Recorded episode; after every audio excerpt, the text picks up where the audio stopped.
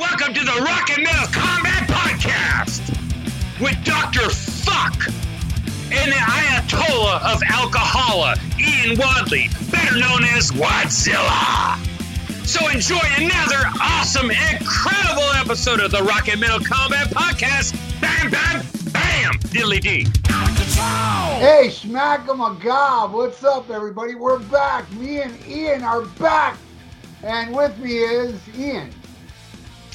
Oh yeah! Grandpa's getting drunk early on a Sunday. That Wait a must be second. One thing. What? Wait, wait a second. Is that Ian or, or Eric RMCP? Oh, hey! Oh, Yo. hey! Hey! You know. Hey, we got to give a plug to the, to the um, Rock All Over You podcast. Um, That's right. you know, him and Edwin Canistracci. That's right. You know, a lot of people say Eric RMCP doesn't have an original bone in his body, but he does when I fuck him. Oh, Oh! yeah. Fuck yeah. I've had that bone in my body. Hey, man. I love those guys. Yeah, just so everybody knows, Ian fucks really good. Yes, yes. It's quick, but it's good. You know, to the point. Hey, that's the best type of sex. Quick. Oh, well, it is great, great, great, great to be recording again. Uh, I'm so happy to do this. The delay has totally been on me uh, and shit I got going on, but I'm so happy to be recording. But I, I gotta say, I said this in the last episode. In the meantime, Ralph, you have been killing it with all your, your track by tracks and uh, your album reviews and stuff amazing videos you've been putting out. Anybody who's not checking those out, I'm kidding. The only reason you're here is because you check out those videos. But uh, watch them again. Make sure you hit that like button and subscribe. Uh, Yeah. Thank That, you. that shit's much. been. Yeah, and, and pay money to have him uh, shit or praise the album you love. Yeah, people people send me. You know what I just did yesterday, Ian? Uh, no, uh, two days ago. Somebody paid me, and he hates the album too. He paid me to do Generation Swine. Oh. Yeah, I sat through that shit again. I was like, God damn. Mm. But but I like glitter. Oh, you you, you got one that uh, you put up the other day, and I haven't got a chance to watch it, but I, I really want to. It was um, the Trick or Treat soundtrack versus something. Yeah, I, I think it's Wasp. yeah, Wasp Headless Children. Oh, oh, oh! I know that's gonna piss me off. I love both albums, but I know No, you don't I, love. I, I like them both too. I do. oh, okay. I, I thought you didn't like Trick or Treat. No, no, I like Trick or Treat, but I don't think it's a pimple on the ass of the first halfway out. Uh, yeah, okay, I get that. I get that. I love them both. But anyway, But uh, Ian, we got two people here. Oh, that's an understatement. That is an understatement. We got the one and only Chris Czynszak, Yeah, Decibel Geek, uh, the founder, uh, the Svengali behind Rockin' Pod, is with us today. And uh, I got to say, even more, a little bit more important than that, we have the Hasidic headbanger, Stephen Kirsch, here for his fan paid episode. yeah, Stephen Kirsch. Thank you, guys. Oh, oh, I know. And and Steve is always, uh, you know, when we have Steve on the show, it's always, uh, you know, I, I gotta juggle this because I get in a lot of trouble because I make a lot of Jew jokes and I get I get accused of so much, you know, anti-Semitism with my jokes, which is crazy because I love this fucking guy. You know, he's one of the chosen people. How could how could you not love him? Yeah, but, Uh, but isn't it true he's the only Jew you like? No, Oh, okay. I, I mean, I mean that I, I know in real life, yeah, but uh, you, you love you love Paul Stanley. yeah, yeah, yeah. Paul Sam. Hey, but, um, but not that like I love you, but even even Chris Czynszak when I when I was telling uh, uh, Chris Czynszak, you know, I go, you know, Stephen Kirsch is going to be on this episode too. He, he paid for this one, and he goes, oh shit. He goes, he goes, really? Is this going to be a whole show of you just making Jew jokes? Because he I said he like goes, that. it, it, uh, uh, Chris said, he goes, quite honestly, he goes, being Jewish is like the tenth worst thing that's wrong with this guy. And uh, all know, lies, all because... lies. You're so full of shit. but uh, no, I am so excited to have both of you guys on the show.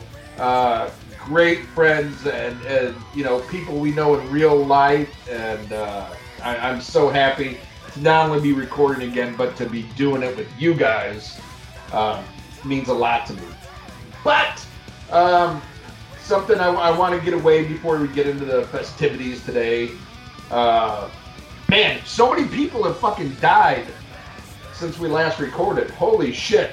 A lot of people have passed away, but the one that affects me the most, and I think affects the listeners the most, is Donnie Allen. And I have not been, as everybody knows, I think there's things like, you know, what happened to Wadzilla? I have not been on Facebook in a couple months. And uh, I apologize, but I've had a lot of shit going on. But I accidentally, with my fat sausage fingers, hit Facebook on my phone the other day. And the first thing that was popped up, I believe it was Ryan Russell had a post. Uh, I could be wrong there, but um, but Donnie Allen passed away. I knew Donnie had been battling cancer um, for a long time. Uh, he went into remission. Uh, he had been battling when I went out to see him. I believe it was shit 2019. Uh, Donnie, who I've been friends with on, on Facebook for a long time, he, has been in our group, uh, reached out to me and said, Hey, Uncle Acid's playing Dallas he goes, "You get your ass here. I got the ticket." And shit, how can I turn that down? Um, and it was a very, very hard time in my life. You know, people listen to the show know I was going through a horrible breakup at the time. Poor Donnie picks me up at the airport. I think he's expecting Wadzilla, you know, wild, crazy man. And I was just like, ugh, I was I was not on fire, but I jumped into his fucking Corvette, and this thing, holy shit, we were doing 100 miles an hour in Dallas on the highway. And he had this fucking awesome Corvette. When he hit the gas, the car would actually lower. It was insane. Never had anything like this. And I was all depressed and bummed out. And within about a half hour, Donnie knocked all that shit out of my system. And this was like a fly-in. I flew in the day of the concert and had to leave the next day. And Donnie was the best ever. We had so much fun. Uh, went back to this house, and, and he's just like all of us. You should have seen his record collection, you know, the shit he had.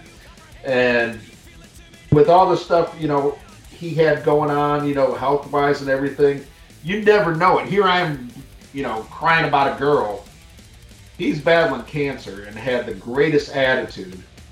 And we went out to eat before the show. We got to meet uh, the opening band that we both loved, and um, man, just what a fucking killer show. And then we drove all around Dallas, drunk as shit, blaring dangerous toys and all kinds of shit like that that we loved. And it was just the best night ever and we said we were going to do it again. Uh, I'm sure Donnie wouldn't mind now that he's passed on, but Donnie was on parole. He got busted with some uh, with some hippie lettuce, and he couldn't leave Texas. And he said, as soon as I get off this shit, he goes, I'm going to come to New Orleans, you know, and, and hang with you. And we had it planned, and it just it never happened, but we stayed in touch. But this guy was just unbelievable, man. And he lived and breathed hard rock and heavy metal just like all of us, man. And he had, you know, great eclectic taste. He loved the cock rock, he loved the stoner rock, he loved the thrash. And, you know, music was his life, and he loved the show. And, um, you know, it's just, I always thought there'd be time. You know, I always thought um, you know, yeah, we didn't hook up this time, but you know, there's going to be a time me and Donnie, you know, we're going to hook up again, and, and we're going to have just as much fun. And it really fucking gutted me when I saw that the other day. So I just want to dedicate this episode to Donnie, and um, yeah, he he was a cool cat who loved metal and loved our show, and um, so glad for the for the time we did have. So I'm gonna knock back one right now to Donnie Allen. Yeah, man. Rest in peace, Donnie Allen. I hate hearing stuff like this, man. Sucks. Cancer sucks. Uh, it, and I used to follow. I remember when when Ian went out to meet him up with for that concert, and also remember him on the on the group page, and he always was good at ball busting and posting funny stuff, and uh, he truly did love the music, and and I know he loved th- this show quite a bit. So uh, yeah, gone way too soon. He seemed like he was an awesome guy. Yeah, yeah, he, he was. He was. And then, like I said, for somebody who battled the shit he had, you never once heard him complain. Never woe is me. Just like, hey, I'm gonna beat this, and you know, I'm gonna rock out. You know. And, Yeah. uh, I, I remember he he asked me. He, he goes, hey, um, I think it was the Night Creeper my Uncle Acid and the Deadbeats. He goes, hey, you got that on vinyl? I was like, of course I got it on vinyl. He goes, well, do you have it signed? I was like, well, no, but I got it. He goes, bring your copy, give it to me. He goes, I'm going to give you my signed copy. nice. And he wouldn't take no for an answer. And he said, hey, man, he goes, these guys are now one of my favorite bands. And I'd never know him if it wasn't for you talking about him on the show. And, uh, and it was crazy. And, you know, the day I found out, you know, I got my phone on shuffle and driving the car. And once you know, some Uncle Acid came on. And, uh, yeah, it was, it was, uh, bittersweet bittersweet. But uh, yeah, I just I had to mention that. You know. Well, that's great, and bless him, man. He uh, took Ian in when he was a little pussy with fool, and, Uh-huh. gave, and gave him a good time, man. I mean, that's what we all need when we're pussy whipped. We we, got, we got to Wow. have somebody to come around and just slap some happiness into us. And Donnie Allen did it, and uh, rest in peace. Uh, great dude, man. Oh yeah, and uh, my condolences to his family and his daughter. Uh, just great guy, great guy. Good times I'll never forget, and I don't want anybody to forget him on the page. So I always love, you know, anytime somebody pops up some pictures of Donnie Allen or you know says something to remember him, and and uh, all of it, you know, because we're all a family on the page, and it, it's it's time for me to get back in touch with my family. So I will be back on the Facebook page starting tomorrow. That that is a promise. I will make time, no matter what's going on in my life. I will make time for that page. So, Well, you won't see me. yeah, that's fine. Hey, Hey, I, I'm kidding. I got a 30 day ban for posting Motorhead lyrics. Oh, for God's sake! Yeah. Uh-oh. I put on uh, Orgasmatron and they gave me 30 days for that the lyrics on that song. 30, For I am Mars. 30 days in the hole for that. yeah. Thir- uh, for I am God, for I am Mars, the God of War, and I will cut you down. 30 days. Jesus. Yeah. But you Thirty know- days in a hole is interesting. You mentioned that. I'm going to see Frampton tonight. Oh, Oh, nice. nice. Still touring, huh? I thought he, I thought he retired. He he basically is retired, but he's doing a. I guess he's filming like a show at the local college theater here. It's a free show, so I get to see him for free. Nice. Okay, well, when you go there, don't ask him to play 30 Days in the Hole because that was after he left Humble Pie. I know. I'm just making the humble pie. comment. but thanks, asshole. but uh, no, I can't believe you got 30 days for that. Uh, you, you know what's fucked up is uh, I, I, I did put one little post on uh, the Facebook page that uh, that Steve Kirsch was going to be on this show, and Kanye got 30 days because he posted. He goes, "God damn it, the Jews even run the Rock and Metal Combat podcast." you know, so so you and Kanye are in Facebook jail now. Ugh. Kanye's on our page, huh? Yeah, I didn't know that. yeah, yeah. He, he goes by uh, uh, Yeah. he goes by a different name. Yay, right? That's his name now. Yeah, yeah, yay, or yay or ye, you know, whatever. You'll see him in 30 days. Chico, get the yayo. well, now we got you know the sad stuff out of the way. We got to talk about the fun stuff and stuff we got to look forward to, and that is Rockin' Pod is coming up this March. We have a contest, Ian. We do. Yeah, for Rockin' Pod. Anybody that can pronounce Chris's last name correct, Ian will get you a ticket to Rockin' Pod. Really? Yeah. It's pronounced Vieira. Vieira, yeah. oh, I didn't know you were a spit, Chris. I thought you were a polo. Hey, hey, man. That's not cool. You're not a spick. You can't say spick. Only I can. Oh, yeah. oh, god damn it. I, I, I just make jokes. I don't know why I get considered racist. I mean, yeah, yeah, I might not like those mongrels, the French, but other than that, I love I'm, everything. Yeah, I'm just confused. That's all. well, yeah, that's because you're a Polak. They're yeah. dumb. And I like the Bon Jovi record we're going to talk about, so that oh, that adds God. to the confusion. Oh God, we'll get into that bullshit later. But Chris, why don't you tell everybody about Rockin' Pod, when it is, and why they should be there?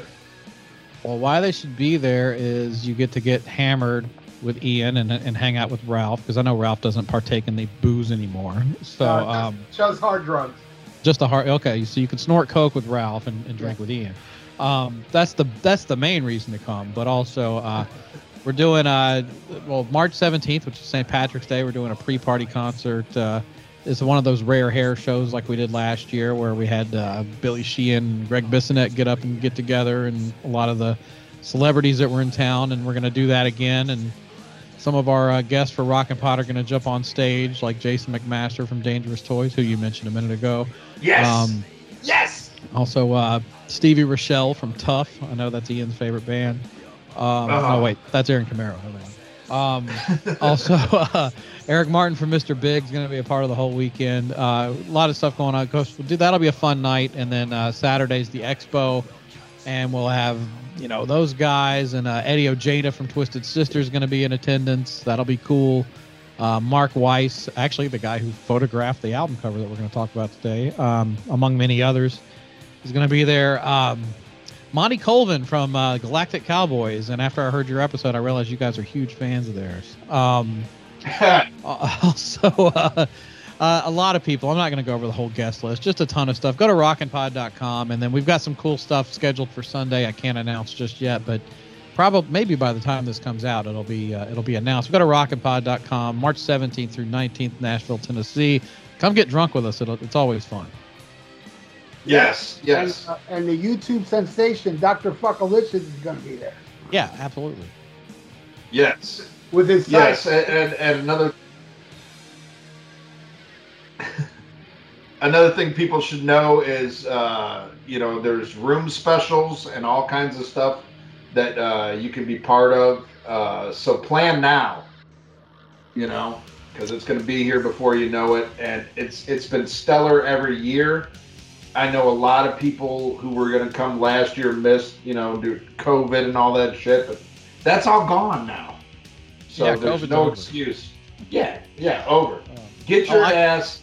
Let me let me also make sure I mention um, for Saturday with the expo. Um, after the expo is a thing called Keel Fest going on at a club downtown with Ron Keel band. Um, Keel's going to perform. Uh, there's a Steeler reunion. Rik Fox is going to play with that. Obviously, no Yngwie. Uh, Mitch Perry's going to fill in on that. But then a, a couple of great bands from Ron's label. But and you can get a combo ticket to get into both events at uh. So I'll make sure I mention that. Well, let me tell you something. I am a huge fan of Mitch Perry. I had no idea he was going to be there. Yeah, he'll be doing the lead work on that, and he'll be at the expo all day too. Awesome. He was the one that replaced Yngwie, I believe. Yep. Awesome. I did not know that. Yeah, and, and you know, every all of our listeners who have been there in the past, you know what a fun time it is. Uh, you know, and for everybody who's like on the fence, man, don't be, because I, I yeah, meeting us is, is cool and fun. You know, we are gonna do all your drugs and drink all your beer. Ralph's gonna sleep with your girlfriend and your mother. Um, hey, hey, hey, hey, hey, I'm seeing somebody now. Yeah. Really? Yeah. What's his name? Hey. Well, it, it, he changed his name to a girl's name. I'm into trannies now. You didn't know that, Chris? No, I didn't know. That, that, that's oh. news to me. Yeah, that's awesome news, isn't it? I had a feeling the last time I visited you, you know, I woke up with a sore ass and all, but uh, you know, I wasn't sure if that was for sure or not. Yeah, that was Aaron doing it to you, but I was doing it to Aaron. It yeah, was well, like a three-way. That's pretty normal. Those roofies work like a charm. Yeah, we got very close but, that week. but seriously, everybody, you get to meet, uh, you get to meet a lot of these rock stars that you know and love the merch that's there is incredible. You know, if you want vinyl, if you want, you know, t-shirts, stuff like that, it's all there. All the different events, and I think you know the best part is you're hanging out with thousands of other people who are into the same shit you're into, and that is a lot of fun. You know, think about how many times you know, we all go to work or whatever, you know, and, and nobody else is into the shit we're into. you know, you can't talk to, you know, the, the guy next to you about, you know, the metal bands you know and love. Here is just a bunch of like-minded motherfuckers ready to party, ready to have fun. So you have that camaraderie. You, you get to meet, you know, musicians you know and love. You get to see the podcasts that you listen to week in week out. Uh, it's just a stellar fucking event, and it, it's not going to break the bank. It, it's very affordable. Like I mentioned, there's deals on on rooms and stuff like that. What I suggest to a lot of people, if they're like, "Oh, I don't know if I can hook up with people," you know, hook up. Hey, you going? Yeah, I'm going. Okay, let's split a room. You do that. I mean, it, it's it's so affordable and it's a lot of fun and uh, it's just a good time. So make those plans now. You know, if you got to put in for those vacation days, or you know, tell the wife something. You know, I'm going fishing or whatever. Do what you got to do. Get your ass to Nashville. You will not regret it. Unless you know you only brought enough beer for you, and then I drink it all. Then you're fucked. So bring enough beer for me and you, and enough drugs, and a chick with a dick for Ralph. and you're gonna have a good time. I know I will. hey, yeah. All right, well now it's time to go into the news, and uh, boy, I just saw something depressing. Did any of you guys see uh, Jack Russell's Great White perform in Ohio? No, no. Oh man, uh, this was something that was just put up, and you know, if you follow all this great white drama, uh, what's the guitar player's name? Mark Kendall is just, uh, he said, oh, we, we just can't take him back. Because that happens because, you know, Great White goes through a, a lead singer every other week, but yet they don't go back to Jack Russell, which I don't understand because this guy, you know, wrote all the songs. He's got such an iconic voice.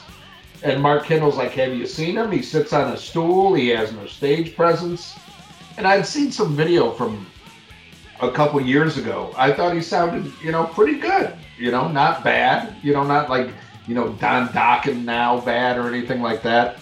But man, I watched this footage, and all of a sudden I understand Mark Kendall because he's either standing perfectly still or sitting on a stool, and those vocals were just oh weak as fuck. Well, so are the songs. Oh, ouch. Yeah. Ouch. They didn't play none from the first album, right? Yeah. I, am not going to defend, uh, you know, uh, his vocals now, but I will defend Great White's music. I, am a big Great White fan, and uh, it was sad to see. I, I, gotta, I gotta get, uh, you know, the Jew involved here. Stephen Kirsch, are you a Great White fan? Uh, no, not really. I mean, I, I, like a few songs of theirs. I think I saw them opening for somebody back in the day. I can't remember who. Um, could have been Bon Jovi. I don't know. Uh, but I did, yeah, I've got like the greatest hits, and you know, definitely a few songs I like, but not really my kind of thing. Oh wow. Okay, so you like Bon Jovi, but not Great White. Uh, Czynszak, you, you you got to be a Great White fan. Yeah, I like a lot of their stuff. I um But I, I do like the the early stuff kind of before they went all straight on blues rock. But I even like the stuff that you know after they got famous. I think uh, I think they've got some great stuff. I think Jack has an amazing voice, or at least he used to. And I saw them op- I saw them open for Kiss on the Revenge tour, and then I, Me too. I saw him in the late '90s uh, opening for Poison on one of those glam slam metal jam tours, and um, he sounded good then too. Yeah, it's it's just sad, uh, you know, because I was kind of always on the, oh, he's getting fucked, he's getting fucked, you know, he's not, you know, his health's better, you know, he's he's not on the fucking shit anymore. Uh, but watching this latest video, and he's up there with a with a really subpar band. I mean, the, the drummer was bland, the guitar player was no Mark Kendall. Um, I believe the guitar player now is Tony Montana got to be a stage name. But he played bass on, I believe it was um, On one's bitten. Once Bit. Yeah. Yeah. Yeah. Yeah. Uh, I, I um, Jack was one of the first, I guess, more names of note that we interviewed on Decibel Geek, and he was a really nice guy. He was so nice, though. Like we he, we had a great conversation, and then at the end, he was like, "Here's my phone number. Call me anytime." And I'm like, "Why are you giving me your phone number?" But um, I never called him. But uh, it. I, but I, he was also kind of preaching about his sobriety through the interview, and I remember thinking, Aaron and I both looked at each other, we're like, he's not sober. There's just no way. Yeah. And, and nobody wants that. You know, I don't want him to be sober. I just want him to be good. Yeah. And uh, yeah, it was was very sad to see this because I, you know, I've talked about in the last couple episodes. I've seen footage of Great White with their current singer, who they kind of did like a, a Skid Row thing. Yeah, he's where, gonna be. know- At, he'll be at Rockin' Pod also. Oh, the new singer will be. yes, sir. Oh man, I mean, he, he looks like a 14 year old girl, but the Yeah. pipes on this kid, holy shit! I mean, Whoa. every, every He looks like a 14 year old girl. Grr. and he has a dick. Yes, Yeah. it, check, it checks all the boxes. Ralph is now 100% into cum. I'm aroused because I'm into trannies and little kids. but uh, but man, that kid can sing. I mean, really good. All the footage I saw, you know, and a lot of these you got to take into consideration. Okay, this is somebody filming on their phone at a county fair, um, but but this kid was nailing it. So if I had my choice now, I mean, before I would be like, oh, I'm gonna go see Jack Russell's, but now I'd go see Great White with you know Scab Singer because that kid's knocking it out of the park. I'll be he's- nailing them. He's, about, he's the closest they've gotten to sounding like Jack uh, with any of the others. I never thought any of the other guys really fit, but he's about as close as they've Oh gotten. I yeah. s- I still, I mean, as a fan, I would still rather hear Jack back in the band, but but yeah, this kid does a great job, and yeah, he's he's talented for sure. Are they recording Oh no. with Uh, they, um, Uh, I asked Brett about it, and he said that Mark's been talking about demos and stuff he's been doing. So I have to think they they are going to plan on recording with him. Yeah, that that's the hard thing too when you replace a singer like that because you know Jack Russell's not only his voice but his songwriting um, was the soul of that band. So when you don't have that, yeah, new material gonna be kind of hard. But um, after seeing what I saw Jack Russell solo, like I said, if if I had my druthers, I'm I'm gonna go see him with this uh, replacement guy, and I think in just my personal opinion, uh, I'd rather see that than Skid Row with this new kid everybody's going nuts about. Because I heard those new Skid Row songs, and that shit's terrible.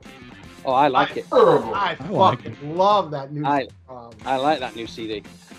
Oh, God. Yeah, well, you like Bon Jovi. That's why we got to talk about this. Yeah, but you like Bang Tango, so. yeah, hey, there you go. I like Boom. one song. One Hell yeah, song. Stephen Kirsch coming through with the knowledge. Never letting that one go. Yeah. Oh, my God. You know, it- Hey, thanks for reminding me. He liked Bang Tango. yeah. Build a thousand ships, but like one Bang, Bang Tango song. And you're a Bang Tango fan. Never living that shit down. Never, never. All right. Well, uh, somebody else who passed away. That. Uh, oh man, Uh, I, I mean, you can't be surprised in this day and age. Whenever anybody passes away that that we like, I mean, think about it. We liked them when we were kids, and we're old. They're older than us. Jeff Beck passed away. Yeah, uh, that that sucks, man. He was awesome. Yeah, yeah, and I'm so so thankful that I got to see him once. I saw it was a uh, co-headlining tour in '94 with him and Santana, and it was awesome. You know, it was like you know before Santana did that smooth shit, you know, with the Matchbox Twenty kid. So they were both just playing like you know the classic hits, and I remember Jeff Beck just did this amazing solo and popped a string and, and just didn't stop. Didn't let it affect him. Didn't throw it off. He just adjusted and kept at it. And uh, oh my God. I mean, Jeff Beck, what a fucking career. And I loved how different it was. I mean, there's so many different eras to his playing. There's, you know, the Yardbirds. Uh, there's the original Jeff Beck group with Rod Stewart, you know, and, and you know, I, I tell all these people like, hey, you might hate Rod Stewart. Check out, you know, the two Jeff Beck group albums he did before, you know, he did the If You Want My Body and I'm Thinking of Sexy shit. Amazing singer. You got uh, Ron Wood on bass. Check out Truth. And Beck-Ola. Oh my God. Truth and, and Beck-Ola are awesome, but my favorite is Wired and Blow by Blow. Those two. Oh yeah, is fucking awesome. Oh yeah, no, and I was getting to that. Then you got the jazz fusion era, you know, of uh, Blow by Blow and Wired. Uh, Wired is probably my favorite Jeff Beck album of all time. As much as I love Truth, uh, Wired is just phenomenal. You got the live album with Jan, Jan Hammer, that's incredible. Uh, there and Back from 1980 is a is a fantastic album. Uh, and I listened to a little bit of the album he just put out a couple months ago, the one he did with uh, Johnny Depp. Uh, wasn't bad. I mean, it was good and uh, just such a incredible guitar player. And it's a shame. I, I, there's a lot of people who know the name Jeff Beck, but maybe don't know the music. And so many of the guitar players that you know and love. I mean, they worship Jeff Beck. And it, even though you know, not the greatest, but like Mick Mars' favorite guitar player is Jeff Beck. You know, you know, uh, his solo on that horrible Ozzy album is awesome. Yeah, oh yeah. That that song he played on that Ozzy album is so good. The song sucks, but he is so good on it. Right. I, I know, and I thought it was so terrible that when uh, when Ozzy did like a tweet uh, about Jeff Beck dying, you know, he's like, "Oh, Jeff Beck," and he's like, and he recently played on my album, uh, Psycho, whatever, number nine, uh, hashtag. You know, I'm like, oh god. Even though you know, like Sharon wrote that shit, but yeah, you know, like, god damn, really, you got you got to associate him with that horrible shit. Uh, but he was, he was just, I mean, one of the greats of all time, and any guitar player worth their salt will tell you uh, what an influence he was and what a tremendous and how different he was as a guitar player. But uh which by the way, did everybody hear the new Metallica song that was released? Yeah. Yeah. What'd you guys think of it? Loved it. I loved it. I love both those songs. I like the Lux one a little more, but I love this new one. Yeah, I feel the same. I like the new one. I like, but the yeah, Lux Eterna I thought was a lot better than the newest one. Yeah. Yeah, I got I got my ticket. Yeah. yeah. You oh, you're going for it? Yeah, I'm going. It's at Giant Stadium, so I'm. Is, it, is Pantera playing that one? I'm going both both dates, so I'm seeing Pantera one night, um, uh, Mammoth the other night. I don't know who else is playing, but it's a Friday night and a Sunday night. cool. Right. Yeah, yeah, every every show on the tour, I believe, is a Friday and a Sunday. I didn't, Steven, I didn't know you liked Metallica. That's not too uh, rambunctious for you. I saw them on Master Puppets tour the first time with Anthrax.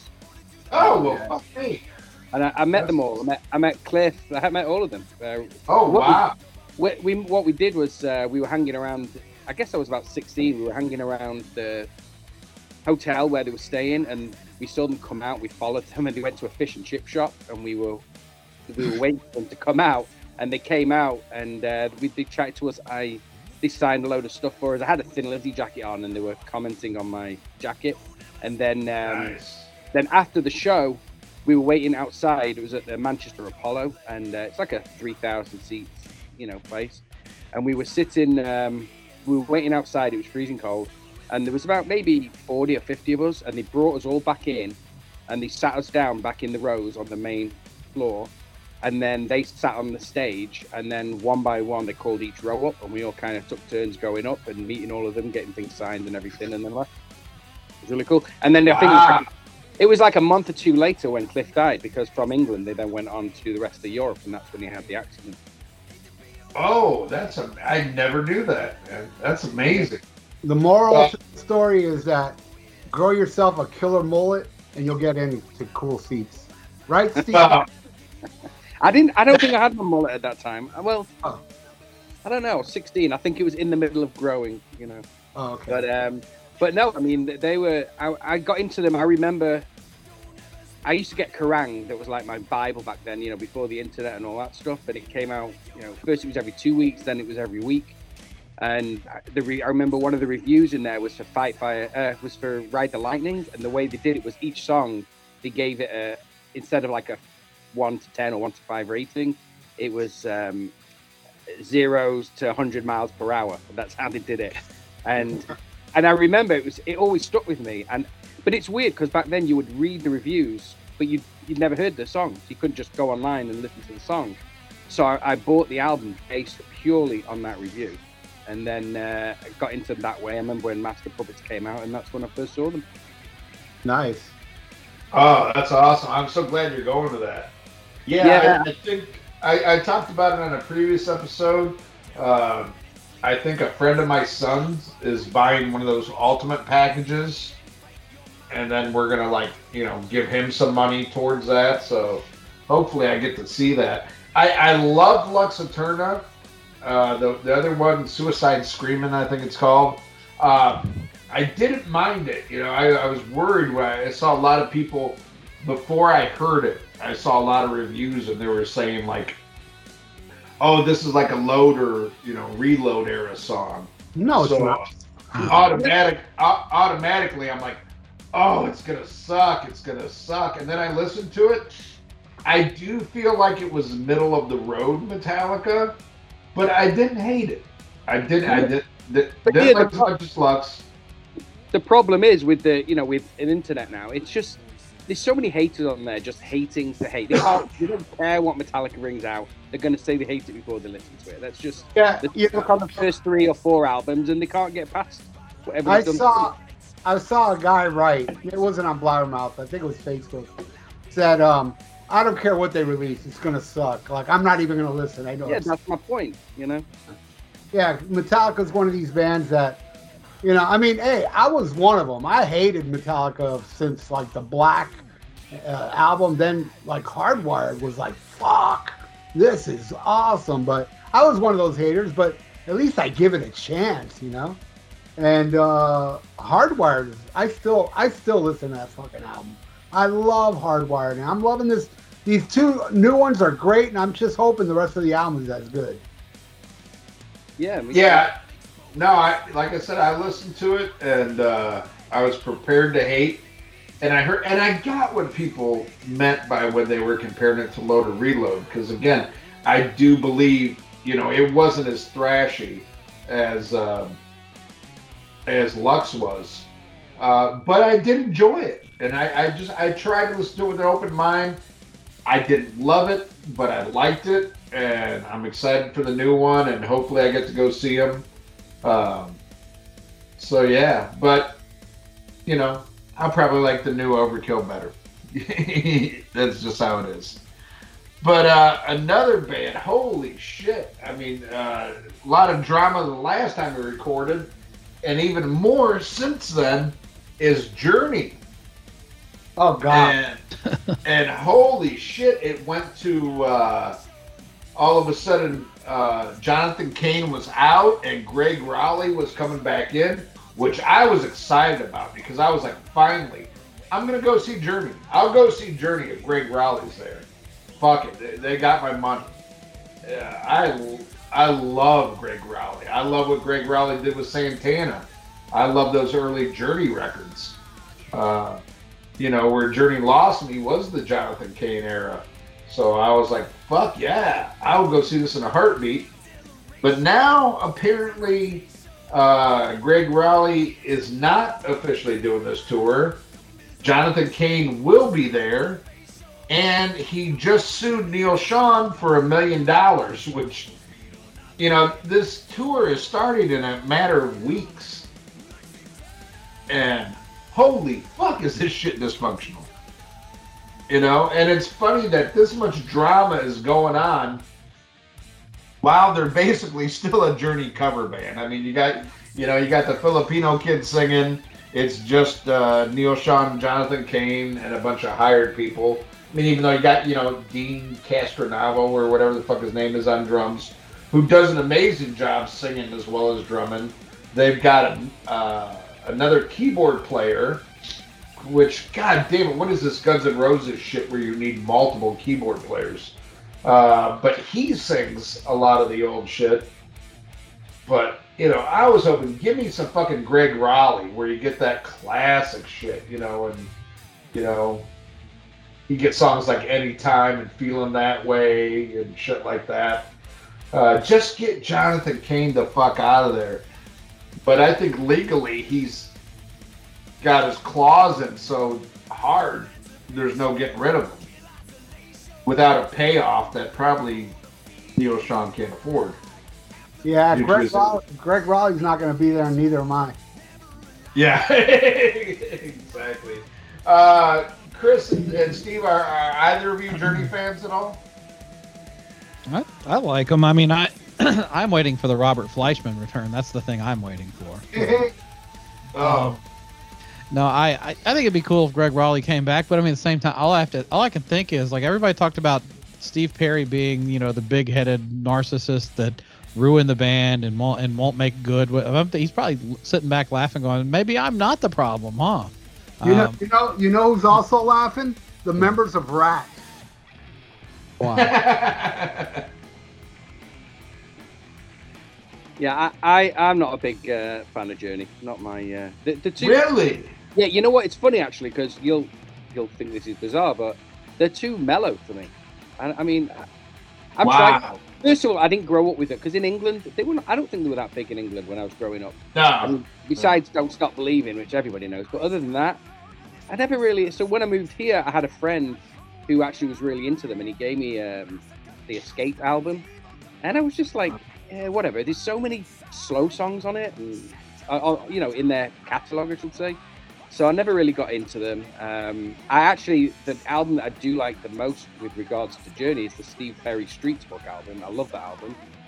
Um, that's the only thing I really say I, I like by within the Journey family. Uh, I have seen them live though, when they toured with Def Leppard years ago, and uh, but I'm not, I mean I don't I don't I don't mind them. I just don't really listen to them, you know. Uh, you you surprised me. Like I never would have guessed you liked Metallica, and I would think you love Journey because you love Bon Jovi. I literally You- go from one end of the spectrum to the other. You know, I, I like all, all kinds of stuff, you know. But I probably fall more in the middle than, than anything. You you are one amazing Jew, and and, and, and you and you love new Iron Maiden, which I don't get. Oh my Uh, god, I fucking love that band. I love that Oh, band. And I, I saw that tour, and it was, oh my god, it was fantastic. I, I got I got to tell you, Ian. Somebody donated for me to do a track by track with Dance of Death and Book of Souls. Dude, Dance Dance uh, Dance of Death is pretty damn good, man. I was very amazed by that album. I couldn't believe how good. It, what? yeah, It's a great album. Yeah. I thought it was really, really. There's a song on there called "Monstrous" or something like that. Fucking awesome, man. I was I was shocked. I was shocked how good it was. Because I, I I own it. I bought it when it came out. I didn't like it back then. I put it on uh, for the track by track. I was like, "Fuck, this is really good." I was shocked. Uh, But you know horrible what? album Th- cover. But there's more. I think Maiden are another. They're in the category of like Metallica, where people just prejudge them now at this point, and they're stuck on the Di'Anno years or up to let's say Powerslave or somewhere. And, and then after that, they don't give a crap. And I love Maiden; they're one of my favorite bands. But there's definitely a few albums in there that I don't listen to. But I almost love, you know, the second era of Bruce more than the first era, to be honest. Oh my god! I, it's one of those things like uh, I've been trying. I, I went through a maiden phase, and I think I talked about this a couple episodes ago. I was listening to a lot of like old school Maiden. I was like, God damn it, I love this band. So I took a lot of the newer albums and I, I, I put them on my phone. I'm like, I, I need to give it another chance. Maybe it's just something I'm missing. And every time something comes on from uh, Shittigo or Stratego, whatever the fuck it's called, uh, uh, I, I'm like, this this is so horrible. It's the same overlong intro, the same like song that really should only be four minutes and thirty seconds, but for some reason is ten minutes and fifty nine seconds. And I'm just like, they're losing the point. It's boring, and and like the same guitar riffs, the same like this Celtic like you know, let's dance around Stonehenge spinal tap kind of ding ding ding ding ding ding ding. You know, I'm like like where in the fuck is my two minutes to midnight? You know, god damn it. You know, I hope the I hope the next album is four discs, an hour an hour long each disc, and each disc is one track. Just Yeah, I like I like the, the that uh, three of the long songs off that Stratego album. Dude, the last Well, three songs on there are amazing. The long Well- one's good, man. Yeah. You, you control, you, Steven, you control the media, so I'm sure you'll get your way, and I'll, I'll get fucked out of my short, good Iron Maiden songs. oh my fucking Yeah, God. it is true. You guys do uh, own the media because I heard it from a guy from Boston. yeah. Oh, and I, I, I don't.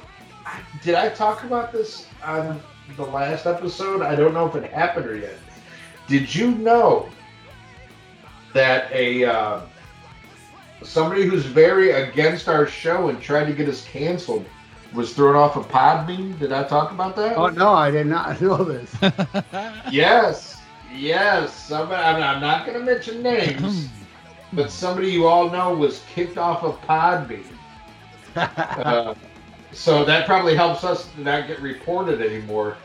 But yeah, he he posted an episode that was uh, so anti-Semitic that he was thrown off of Podbean. wow. He did an ep- he did an episode about the Holocaust entitled You Know It Didn't Happen." Oh, True story.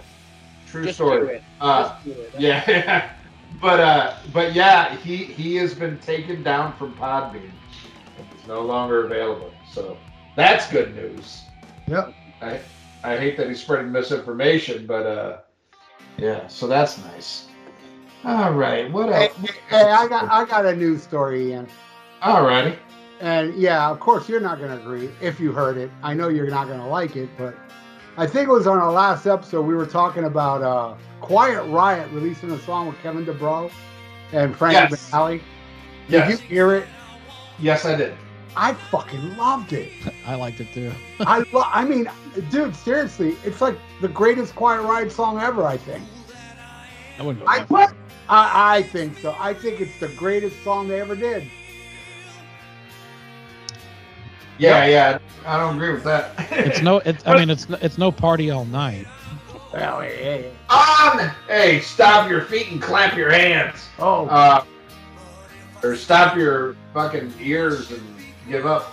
I don't know. I, I saw them. I Uh, saw them on a condition critical tour. yeah, oh. so did I. Saw Wasp destroy them. oh, okay. My my favorite review. My favorite review of that album. was It was just two words. It said "condition terminal." It was terrible. No, but that's awesome. Ralph, you saw him on the condition condition critical tour, and Steve saw him on the condition condition critical tour. Now I just got to find the other three guys, and I'll know everybody. You can have a reunion at Rockin' Pod. No, no, the funny. I'm, I'm, a, I'm a masochist. I'm a masochist. I got the. They just released um, it, it, it's a remastered version of the last album, Kevin DuBrow Rehab, uh, and that's the one that has this new uh, ballad on it. Oh, really? I didn't know that. Yeah, yeah, that, that's what it's from. They, they did a remaster of Rehab. Uh, it, it's like it's supposed to be remixed and everything. Uh, and I loaded it on my phone. I'm like, fuck it, I'll give it a chance. But I did hear, I would say probably maybe a minute of the song you guys heard, and, and I had to shut it off. I Yeah, was like, it's, it's it's a it's a ballad. I know you wouldn't like it. I loved it. I like, I, I know, but I'm, I'm such a bitch. You think I would love these ballads, but uh, but no. And probably my favorite Quiet Riot song of all time is uh, "Don't Want to Let You Go." I mean, and that's a quasi ballad. yeah, I love that song. That's a good one. You know, that that's my my favorite fucking Quiet Riot song of all time, hands down. Uh, now, I I I don't know, maybe, maybe because musically it's so unquiet Riot. Yeah, You know, it, it is. was it is. it, it, it was written by Carlos, and uh, there's almost like a new wave might be pushing it, but you know what I mean. There's just something that's very 80s, yet you know doesn't fit the rest of uh, Metal Health. But I mean, that song to me is you know perfect. You know, but it's like that. And actually, and if I had to pick my second, it'd be "Love's a Bitch," which is a, which is almost a ballad. You know, or I guess could be considered a ballad. Um, but yeah, did not care for the new one. But based on you guys, I'll, I'll, I'll give it another shot. Oh, you're gonna hate it. Okay. All right. Well, now it's time to get into the album that Mr. Kirsch has brought us all here for, and that is 1986 Bon Jovi "Slippery When Wet," their third studio album. And uh, I, I gotta tell you, you know, we've done a lot of fan episodes, and we're still doing them. And a lot of them, man, I can't stand. I was hoping this one would be at least fun. I, I knew I liked it, uh, but I was like, oh god, there, there's so much you know shit to make fun of on this. It could be a fun episode, but uh, you know, like like we do on on every show, we got to get into you know how did you discover this band? You know why why would you pick this album, Steven, You're a special guest. Let us how did you discover bon jovi and why in the fuck did you pick this album?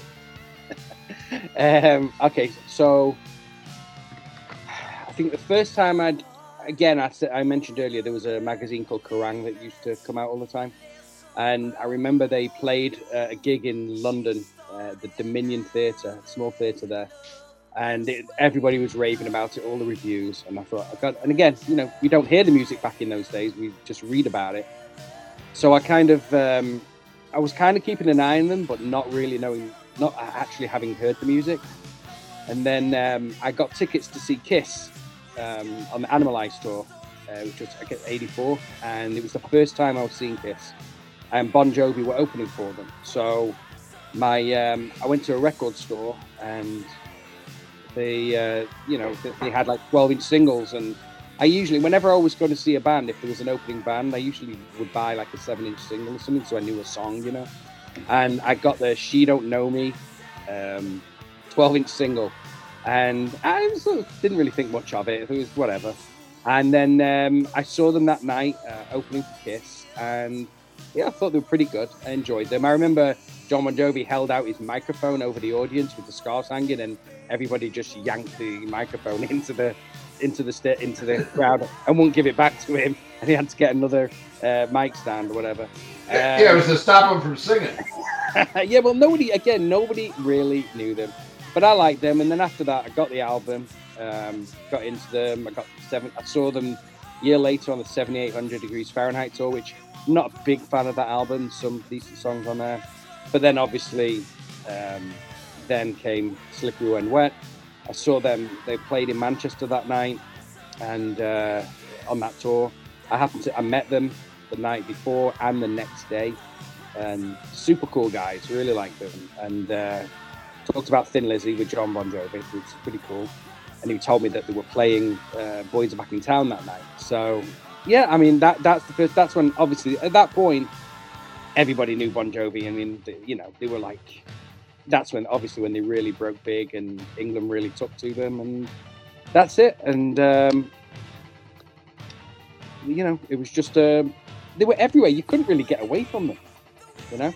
You just, and also in England, people were just it was different you know it was american every we were looking for the american things you know we were kind of right what's going on over there i think the same way a lot of americans look over what's going on in england and europe so we kind of embrace that whole music and that whole i don't know whatever you call it hair metal pop rock whatever but it was all going crazy and that's how i got into them and been a fan Would ever you- since Would you say this is your favorite Bon Jovi album? Um, it's not my most listened to. Let's put it that way. Um, I, I- Okay. a lot of times, I don't. I, I listen to a lot of music, and I, I make playlists on my phone. So I'll do a Bon Jovi playlist, a Lizzy playlist. I don't really listen to albums as much anymore. So, but I mean, I well, you'll hear what I think of the album, but um, I guess if I had to pinpoint, I could only have one. Probably would be this album, yeah. Oh, interesting. All right. Chris Czynszak, give us a little feedback on this. Yeah, so it's it's cool that I wind up on this episode because Ian was talking about having me on anyway, and um, he was like, "What do you want to do?" And I'm like, "I got to find something that you guys hate because the most entertaining ones are the ones that you guys don't like." Um, especially Ralph because it, Ralph Angry is just it's podcast gold. But uh, for me, and I, I want to pick something I like, and I actually had the thought of Slippery when wet, and then Ian goes, "Oh, well, Stephen Kirsch already paid for it, so perfect. We'll just put you guys together." And I was like, "Okay, cool. Great minds think alike," because I'm also a massive uh, Lizzy fan too. So um, we're we're kind of simpatico on that. But now for me, um, my brother, uh, I love him dearly. He's a great guy, but he uh, in our childhood he was always he would always kind of just follow the trends. Whatever was big at the time is what he would buy the records for. So um, "You Give Love a Bad Name" was was on all over MTV at the time, and he bought the cassette tape through Columbia House of this album. And you know he liked it for about three weeks, and then he moved on to something else. So I just inherited it from him. And I going in this was right around the time I you know I was what 10 11 years old when this came out. So um this was around the time that I as a kid I went from pop into rock stuff. So between Quiet Riots you know uh Come on Feel the Noise on MTV and Twisted Sisters videos and then this this was right around the time I really kind of got indoctrinated into hard rock music so timeline is everything as Ralph has said many times and it, it was my age at the time so I got into this album pretty hardcore at that time, but yeah, it was all over MTV. And um, but I actually fell in love with a lot of the deep tracks on this record, many of which I still like to this day, which I know I'm going to get a lot of shit for. So bring it, bring it on. Oh yeah, we will. Okay.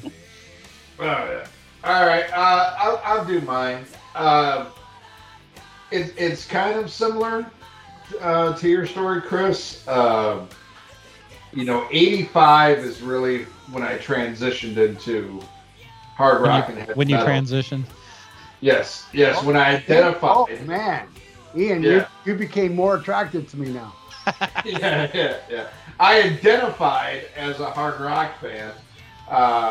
You know, 80, it was all about Kiss. I mean, when Asylum came out, that was a game changer, a life changer. Um, you know, went back, started checking out other, you know, hard rock and metal bands. Uh, but of course, you know, I was, you know, I think I'm only a year older than you, Chris. Uh, you know, it, it's what was on MTV. It was all, you know, Cinderella, Kiss, shit like that. And this came out, and I, when I heard "You Give Love a Bad Name," I was like, okay, that's cool. I liked it. But I, I think the most important thing was at school, I went from being this weirdo that was listening to, you know, stuff that wasn't, you know, Madonna or whatever was top 40 at the time, Prince, Bruce Springsteen, stuff like that. You know, and, I, and I'm listening to metal and I'm buying, you know, I've got a Kiss Asylum shirt I'm wearing to school and all this stuff. I had a I had a Cinderella T-shirt I'm wearing to school, you know, and I'm this weirdo that's growing out his hair And then Bon Jovi came out, and all of a sudden the girls liked it too. So now I'm not so weird because girls like it too because this Bon Jovi kid is so goddamn cute. And uh, you know, bought it on cassette. I was all about it, um, but not as much as like the other stuff. But I think what attracted me the most is like this was something like like now it's acceptable. Now I'm not a freak because other people are are digging this shit, and you know I I got into it, but I didn't listen to it as much as everything else. You know, at this time I'm buying you know Dio's Sacred Heart and Yngwie's trilogy, and I'm I'm buying all you know like whatever's current at the time, and it is on MTV or you know before even Headbangers Ball there was uh was Metal Mania, you know, and now I'm buying Hit Parader, and it's it, it's what's in all that shit, but it kind of. I don't, I don't know. It was like at the bottom, but like I was part of it because I was like, yeah, see, the, this isn't like just freak music, you know. Everybody can get into it, and chicks don't be scared that I like this shit or I'm growing my hair out. But it just didn't stick with me. And I'll never. I've only bought two Bon Jovi albums in my life, like physically bought. I bought this, and I bought New Jersey. and uh, man, when I bought New Jersey, I was like, yeah, no, no, done, done. This is over.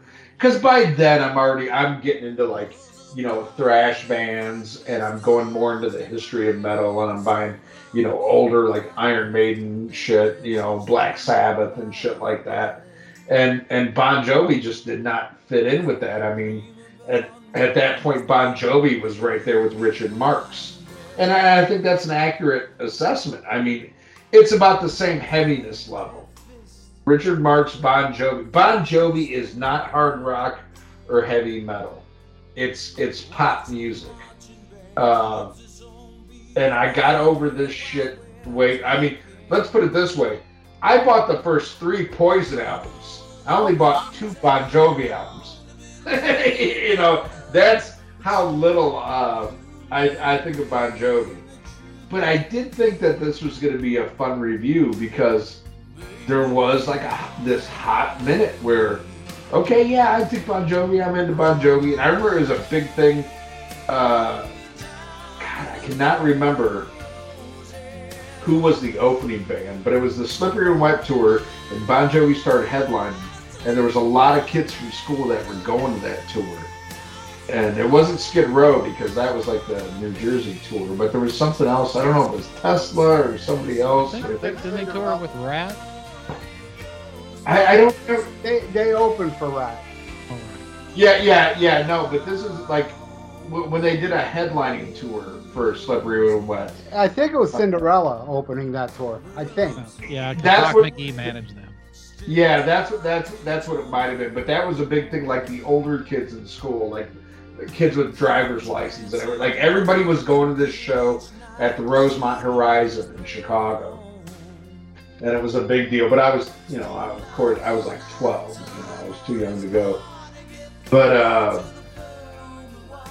you know, it, it was it was a, it opened up a floodgate to where chicks were starting to get into this stuff. And and if you wore a metal shirt, a chick you wouldn't initially like say you're a scumbag or because you grew your hair out. You know, chicks loved Bon Jovi because he was like the David Cassidy of the fucking 80s. No substance, no true musical talent, but god damn, he was cute. Um, but the music, man, it, it, as I got more and more into metal, I'm like, this is fucking trash. You know, this is garbage. Uh, but I still thought it would be a fun review. we'll see uh, how my opinions change when we get into it. But Ralph, I know you you talked a lot about how uh, a lot of people you grew up with kind of like you either took the Bon Jovi exit or you went the metal exit. And you Yeah. lost a lot of people because they went that way. So you tell us about. And I should say this: I've never heard Bon Jovi before uh, Slippery and Wet. I didn't know In and Out of Love or anything. But my first exposure to Bon Jovi was You Give Love a Bad Name. Yeah. I, Did, I- you know them before then?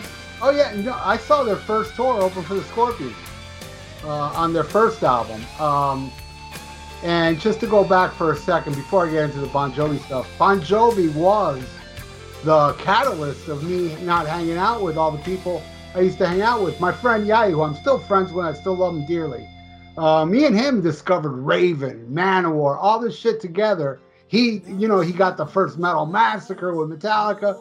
He was all metal with me, you know, until one day I go to his house and there was a show called Radio 1990 on on the USA Network, and it was this blonde girl. I mean, she wasn't like hot, hot, but she was attractive.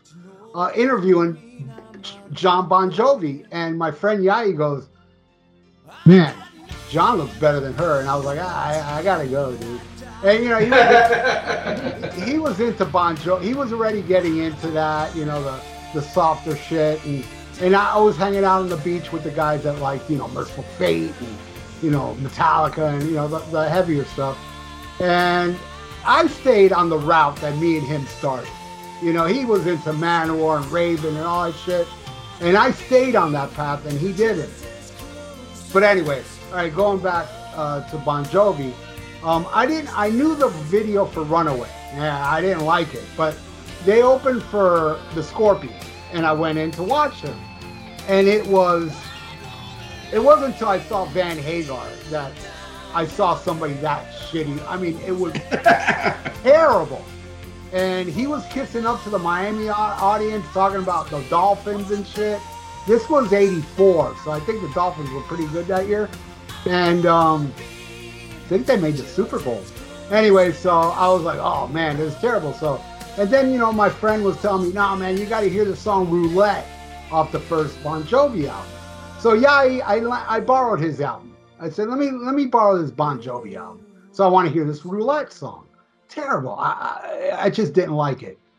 Now, Bon Jovi came back with Ratt as an opening act. I didn't go in. I was like, nope, I'm staying outside, you know, and I and I went and watched Ratt after Bon Jovi played. Now, um, let me talk about. here's the funny thing: there are three Bon Jovi songs I like, thanks to the people that asked me to do these Suck versus Suck albums on my YouTube page. I discovered, two, well, I discovered two because one I've always liked. This is off the second album, 70 Degrees Fahrenheit, and I don't know why I like it because it sounds like Bon Jovi. It's a typical Bon Jovi track, but I really like a song they have. And listen to the fucking title of this song, "The Price of Love." I love that. I um, Love it. love it. I love it, but it sounds like Bon Jovi. It doesn't sound no different, but it, I don't know why I liked it. I was like, wow, that's good. I like the song "If I Was Your Mother." Yeah, that there's another fucking uh, Another title good for you. And and, and you know, for my love for trannies, you can understand why I like that one. And here's the clencher. Oh, you guys are gonna love this one because this is a popular one. I love "Bed of Roses." Oh! oh! I love that fucking song, dude. Oh! track by track, and I'm listening to this shit. I was like, dude, this is really fucking good. Now, and dude, that sounds like a Bon Jovi song, right? If I was your mother, doesn't that sounds that sounds pretty heavy actually? But yeah, that's the weird thing. But yeah, I I never after I heard that roulette thing, I gave the album back, and I never looked into Bon Jovi. I heard the hits off this album, and of course New Jersey and shit. And I never, you know, I just never supported them. I never liked them. But you know, it's better than The Cure. Uh, there's one thing I can say. Oh! And better than Galactic Cowboys. No offense, Chris. And um, yeah, I'm not in a band. I'll, I'll I'll give them I'll give them that, you know. But but it's it's just not my thing, man. And I always said it, man. I mean, if you know, can you imagine Lemmy singing these songs? You think it would have topped the charts? Lemmy singing "Bed of Roses." Yeah, Lemmy, Lemmy did Uh. mention Bon Jovi in one of his songs, yeah. Uh, going to Brazil, right? Angel City. Angel City, drink Bon Jovi's booze. For That's free. what he said, right? Something like that. Yeah. Yeah, Drink but, Bon uh, Yeah, that that you know, I'm I've never been a fan, but you know, he's a good guy. You know, he feeds the homeless. He builds houses for people in need of. Oh, he's a piece of shit. Nah, he- Hey, I think I think he's I think as a human he's a good guy. I think as a musician he's a piece of shit. hey. Well, well, well, well. what I what I do hate about Bon Jovi though is he's done a lot of shit for charity, and I, I think I've mentioned this on the podcast before. Uh, there was a charity concert that was all about um, the victims of the Great White Fire, that concert and stuff. And Dee Snider, I believe, was setting it up, and the two people who turned it down was Bon Jovi and Bruce Springsteen because they said they did not want to be associated with a bunch of hair bands. Well, that, that's how Bon Jovi is now, though. He doesn't. He, Oh, doesn't, oh yeah, he doesn't even want to be associated with Slippery When Wet. Really, he's got to do the hair. yeah.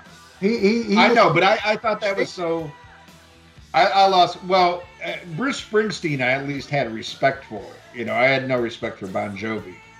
But when you you say you're one of those artists, like you know, you're all about the people and all this shit, and you turn down a charity event based on that, that that just shows me, no, you're thinking about you, and you're thinking about you know your stature and what people say about you. You're not, you're not thinking about helping people.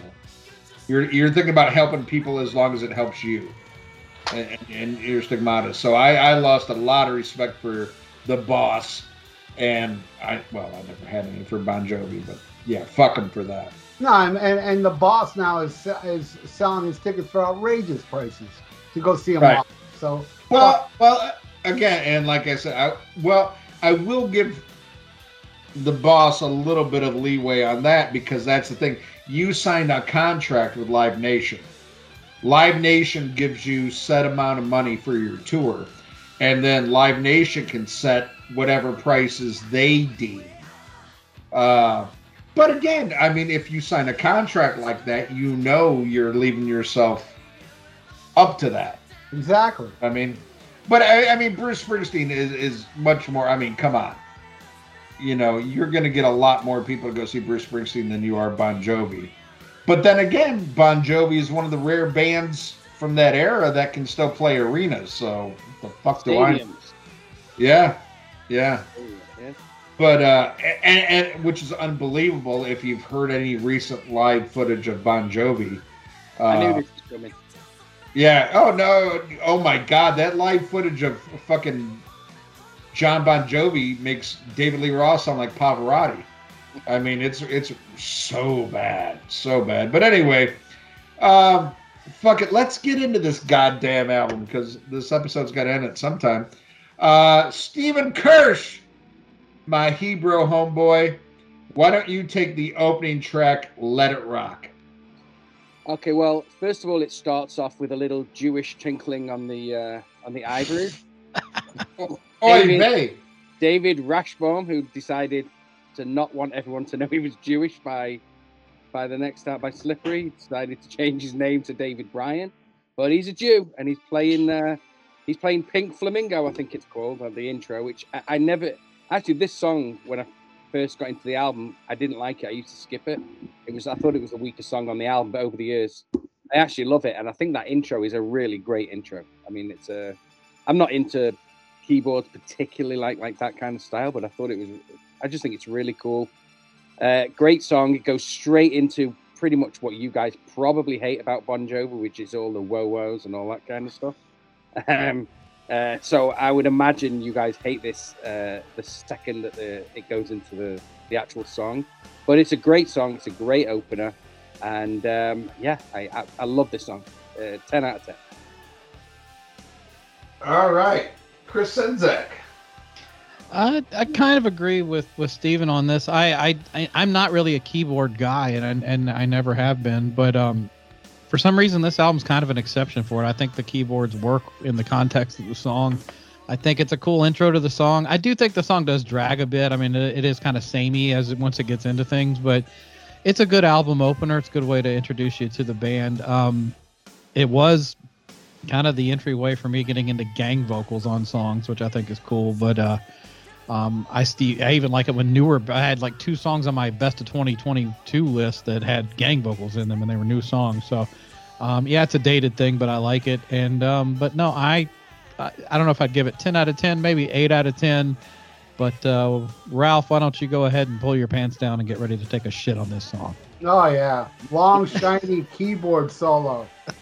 Intro to the build up to the epic Whoa Whoa song. So anthemic, so amazingly bad. It's embedded. Even Jon Bon Jovi agrees looking back on this. He's not proud of this shit. And I don't blame him, you know? Uh, terrible. I don't like it. What do you think, Ian? Okay, well, you know, first we, we got to talk about the intro. Holy shit. It's, it's like, ladies and gentlemen, welcome to the 1986 Ice Capades. You know, oh, that. Uh, my God, it, it's horrible. But then it leads in to the best goddamn Bon Jovi song I've ever heard in my life. I love this fucking song. Uh, this makes all other Bon Jovi songs uh, sound like shit. This is their, you know, uh, cattle decapitation. you know, this is how heavy this is compared to the rest of their catalog that I've heard. That I've heard. But then again, I've got, you know, uh, since I talked about now, so we said timeline is everything.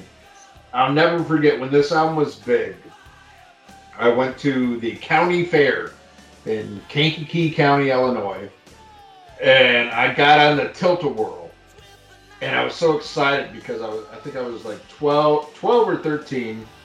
I'm dropped off at the fair. Okay, so you're there without your parents or grandparents or anything and it's all about meeting girls and hooking up.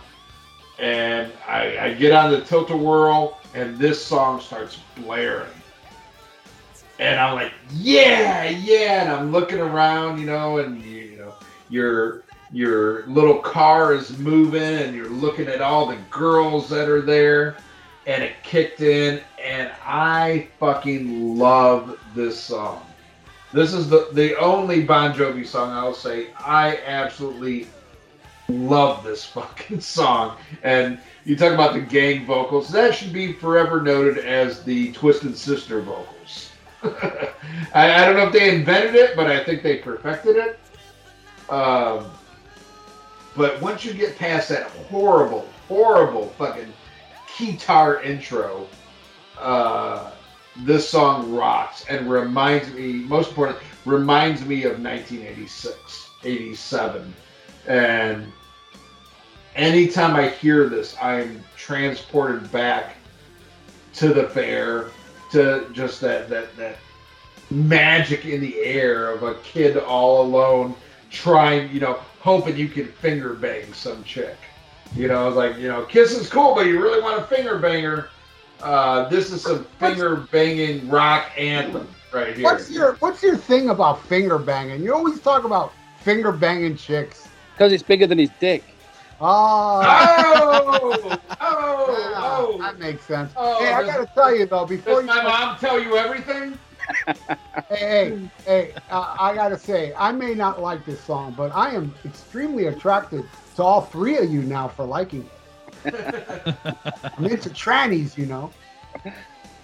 Yeah, no, I love this fucking song, and I, you know, and I'm ashamed to admit it, but there's just something that, like, you know, the the kid in me, like the forever 12 year old that's just getting into hard rock, this even listening to it today, it's like, God damn it, I like this song once you get past that intro. But uh fuck it, I'll go into the next song, which is you know, probably their biggest song of all time. You Give Love a Bad Name. Listening to it today, uh, a lot of questions. How did I ever like this shit? How did this ever pass for metal? How did Stephen ever get a wife? You know, oh, that's fucked up, dude. a, a, a, a lot of questions. Uh, you know, and then it also makes me think. You know, we talk about albums on the show, and and you know, Ralph's like the Gadies. yeah. You know, and, and then and the 80s sucked, you know, 70s so much better and stuff, you know, and I'm like, yeah, yeah, yeah. You know, I, I love, love 1970s music. Not only, you know, hard rock, but pop music. I am a 70s music, you know, aficionado. You know, but I, I feel the same way about the 80s. But the 80s, you know, there probably is a little bit more passion because that's where I grew up. Uh, you know, and, and so much stuff I love out of the '80s, and so much shit I, you know, I admit I give a pass to because of timeline. But listening to this song, I started thinking maybe Ralph is right. you know, maybe the '80s weren't as good as I remember because I'm listening to this. I'm like, this is shit. This is shit. Now, when it came out, I love this song. I'm not gonna, not gonna sit here and deny it. I love the song. Uh, but it has, to me, absolutely no staying power. No, uh, you know, some shit holds up. Cream always rises to the top. To me, this is the shit when people make fun of the 80s, like Ralph often does. Uh, I get it. Because this, this is just bloated, uh, passe, fucking garbage. Uh, but, you know, when I was 12, it was all right but listening to it as as I don't even know if I'm an adult anymore. I'm, I'm, I'm borderline an old person. This shit sucks. This shit sucks. What do you think, Ralph? Uh, yeah, yeah, you know, I gotta agree with you. It's utter crap. And uh, but you know, I will say I hear the hooks, and I can understand how people liked this back then, if they had a vagina. That's all I gotta say. Hey, Bon Jovi got many vaginas from me. Yeah. All right. Well, well, speaking of vaginas, Steve, what do you think about this song? Well, first of all, I'm trying to calm the rage building up inside me um, from your reviews, but I, I don't know, man. I don't know what. I don't expect you guys to like this anyway, um, but I don't. I mean, I just like sing-along songs, basically. I to say that he's a crap songwriter and there's no talent is just mind-boggling to me. Um, because just because you don't No, that- like that's it, true. Just because you don't like it doesn't mean to say that he's not got the talent. I mean, Look, look, look, look, Stephen, I don't mean to cut you off here. I hear hooks. I don't think he's the worst songwriter. I'm not saying he's, I don't like his songs, but I hear the appeal. I do hear it. So I'm Well, just saying it's a shit song, but hey, yeah, the guy's got talent to write hooks. Okay. it's a shit song for you. I, get- I get that. yeah, for me, for me, that's what I meant. So, and and it's fine. I wouldn't think anything. I mean, listen, I listen to reviews of stuff. I check out a lot of reviews of, you know, some that things that you've done. And when I'm listening along, I'll to the, your podcast, I'll listen to some of the songs, having not known them, and I'm just like, what the fuck are they talking about? Because it's just crap for me. So, um, but no, as far as this song, I mean, again, you have to remember at that time. I mean, MTV was in overdrive. These songs were all on rotation every day, everywhere you went. It was just you could not get away from it. And at least I'm talking about in England. And again, in England, this was huge over there because it was American, so it was different for us. You know, we weren't. you know, it was just a. And when when they were coming over from Amer- eh, most American bands, you know, if it was Motley Crue, if it was Cinderella, whoever, we just couldn't get the tickets fast enough. We couldn't get the albums fast enough. And um, I know this song was just. I, I love this song. I love the chorus. I love the guitar solo. It's one of the first guitar solos I ever learned to play, and um, I just love everything about this song. I, I hadn't actually heard this album for a long time, and when you told me the other week we were going to do it, I actually put it on, and, and I forgot just how much I actually enjoyed it. And this particular song, you know, it's one of those songs where if let's say you're a big Journey fan and you love Don't Stop Believing, you probably don't care if you never hear Don't Stop Believing again. It's the same with this song, really. I mean, I love it when I hear it, but if I didn't hear it again, it'd be fine. But it's still a classic song. It's got mass appeal. Um, it's just it's great to me. It's great storytelling. You know, Well- simple, but it's great. I mean, not everything has to be you know Rush or you know Sabbath. I mean, it, it hits a certain demographic, a certain person, and, and and it's massive. It's just got mass appeal, and I think a lot of people don't like certain bands. I'm not talking about you guys, but a lot of people don't like certain bands because of the mass appeal that they reach. And they want to. It's like Well- some people get mad when a band that they like suddenly gets big because they're not their band anymore. And uh, I think Bon Jovi are massive. They've always been massive. This song is just. It's, it's a classic Bon Jovi song. There's nothing not to like about it. Well, in my opinion, I, I hated him before he was big. Yeah. Look, Let, let me let, let me ask you this, Stephen, because this is something that always kind of perplexed me, and I didn't understand. Because I am a huge Anglophile. I love England. I love uh, British culture and everything. Uh, and you're saying the Brits, you know, kind of took to Bon Jovi, but one American band that famously didn't really translate well into England was Van Halen. Yeah. Um, can, can can you describe like like what is it that like Brits could understand about Bon Jovi, but uh, you know they didn't get about Van Halen? Is it anti-Semitism? Is it because David Lee Roth is a Jew? I, I think I think well first of all I got into Van Halen the first thing I really knew about Van Halen was when Jump came out I was 14 so I think a lot of it is, is, is the time period see all this kind of music uh, with you know I don't know Cinderella Dokken Bon Jovi Skid Row it was all mid 80s right when it really broke 85 86 87 and that's when that whole scene took off in England and I feel that uh, Van Halen were just a little bit before that for England so I know that they opened for Black Sabbath. I can't imagine Sabbath fans at that time listening to Roth, thinking, "What the hell is it?" You know, that's the oddest tour that I could possibly. So- you know, so I think So it's you- more you think, like, like, like that at Maybe time. it. You think maybe like in the early '80s, like uh, Britons were kind of like, you know, they were all about the new wave of British heavy metal. Yeah, and Yeah. Van Halen was just like too American. But if Van Halen would have came out a few years later, they would have been more receptive. Well, Van Halen was just a completely different sound. I mean, going back, you know, you got Maiden started, you know, their album came out in 80. You got Def Leppard, um, Saxon, all that completely different sound. I mean, there was nothing like it, that, you know. Um, uh, so when Van Halen breaking into that is, is a completely different sound. But then around 85, 86, 87, that's when even British fans like, you know, Whitesnake, very British, the early stuff, very bluesy, whatever. Then they went into the Still of the Night and that whole thing. And, you know, it, British bands started to take on that whole American uh, glam rock, you know, hair metal kind of thing. Actually, that's when I I don't like the British versions of the glam rock kind of, you know, uh, hair metal kind of thing. Back then, it was more because everybody was trying to do it back then because every, you know, Bon Jovi was so successful. Everyone was jumping. You mean like Thunder? Thunder were never, never. Uh, the first album. But Don't get me started on Thunder. They're my one of my favorite bands. I know, I'm fucking with you. They're, they're, they're nothing like you wouldn't. No, dude. You obviously. I mean, everyone knows Thunder with Dirty Love, and that's it. But their other albums are just whatever, different, different thing. But they, um, but I don't know. Van Halen '84 was when I got into them, and that's why. And I know you hate, you know, Van Hagar, but that's also why they was so big. Van Hagar was so big because when was that? When did when was the when was 5150? 86, right? Yeah. That was right slap bang in the middle of all this kind of stuff.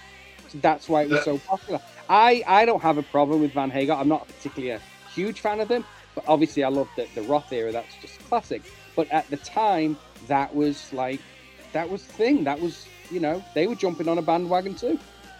Yeah. I get it. Czynszak, what do you think of uh, You Give Love a Bad Name?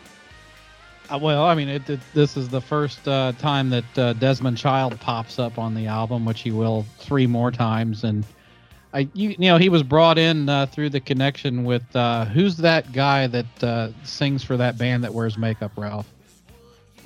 Um, I forgot. Paul forgot. Stanley? King Oh, yeah. Paul Stanley of Kiss.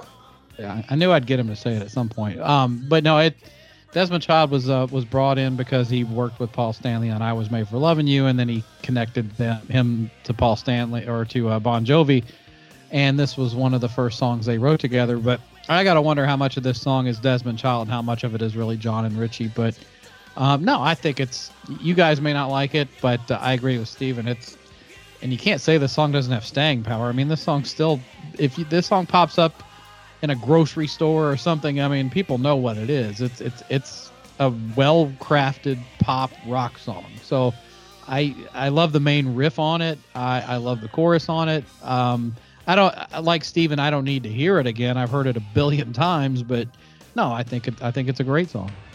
You know, I got I gotta say, I agree with you though. I do agree with you guys where it's a a pop catchy tune. It is. Yeah. It's just I don't like it. I just you know, there's a lot of you know uh, catchy stuff that I don't. Look, uh, I thought uh, Marky Mark and the Funky Bunch was catchy, but I hate that. shit. Catchy I like hate, syphilis. I hate Marky Mark, but that shit was catchy.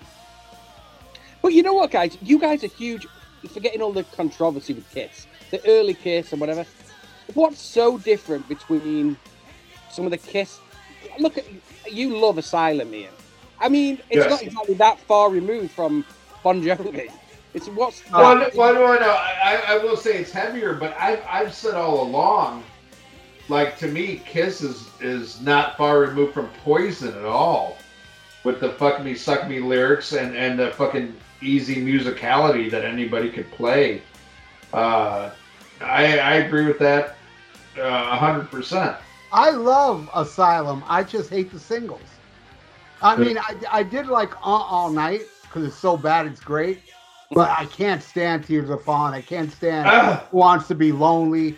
But I, you know, I, I love um, uh, Secretly Cruel, and I don't hear no Bon Jovi in that, or or Love's a Deadly Weapon, or King of the Mountain, or any way you slice it. But Bon Yeah, Jovi she- is more in the in the in the Paul Stanley realm. Yeah, like Tears Are Falling. Well, Yeah, well, I, I, I, I- I think Bon Jovi's more in the Bryan Adams realm and Loverboy. No, but my point is, you You know. love Tears Are Falling. I mean, it is not that far away. Love it, love it. Yeah, and I Love got I gotta agree with you, Stephen. I mean that is total Bon Jovi Tears Are Falling. I, I agree with you. No, uh, that, But that's why it, it's crazy that Ian is so against Bon Jovi. But But better. Tears of better. Snowbang Tango. All right. All right, Chris Czynszak, why don't you take "Living on a Prayer"? It's funny that Ian brings up uh, Loverboy. Did you know? Did you guys know that Mike Reno sings backup on this song? nope. Yes, Yep, yes. he does. Well, well, there, there's the Bruce Fairbairn connection. Yeah, Bruce and, Fairbairn Bo- and, produced this, and he produced uh, Loverboy. and Bob Rock was an engineer on this record, so he didn't only uh, ruin Metallica, he did this too. Um, but no, um, but no, I this is a and uh, we interviewed. I was lucky enough to interview, not to pull an Eddie Trunk, but we were lucky enough to interview Eddie um, Desmond Child a couple of years ago, and he kind of told us the story behind this song and and then played us the demo of it before he even met Jon and Richie and.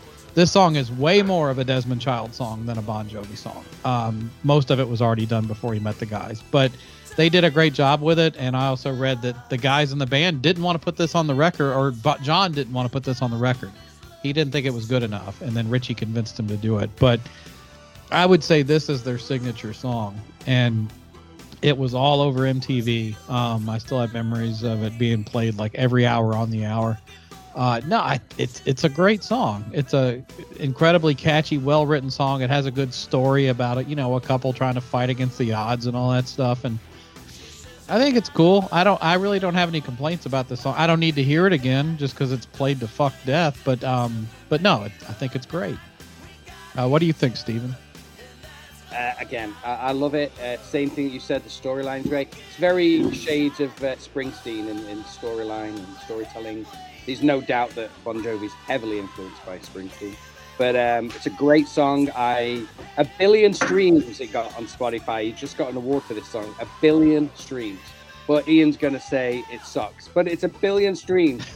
so um, it's a great song. I mean, again, it's, it's everybody knows it. My fucking grandma knows the song. Everybody knows the song. I think that's what pisses people off uh, that aren't Bon Jovi fans. That you know, again, it, it's it's just a brilliant song. I love the the, the chorus in it.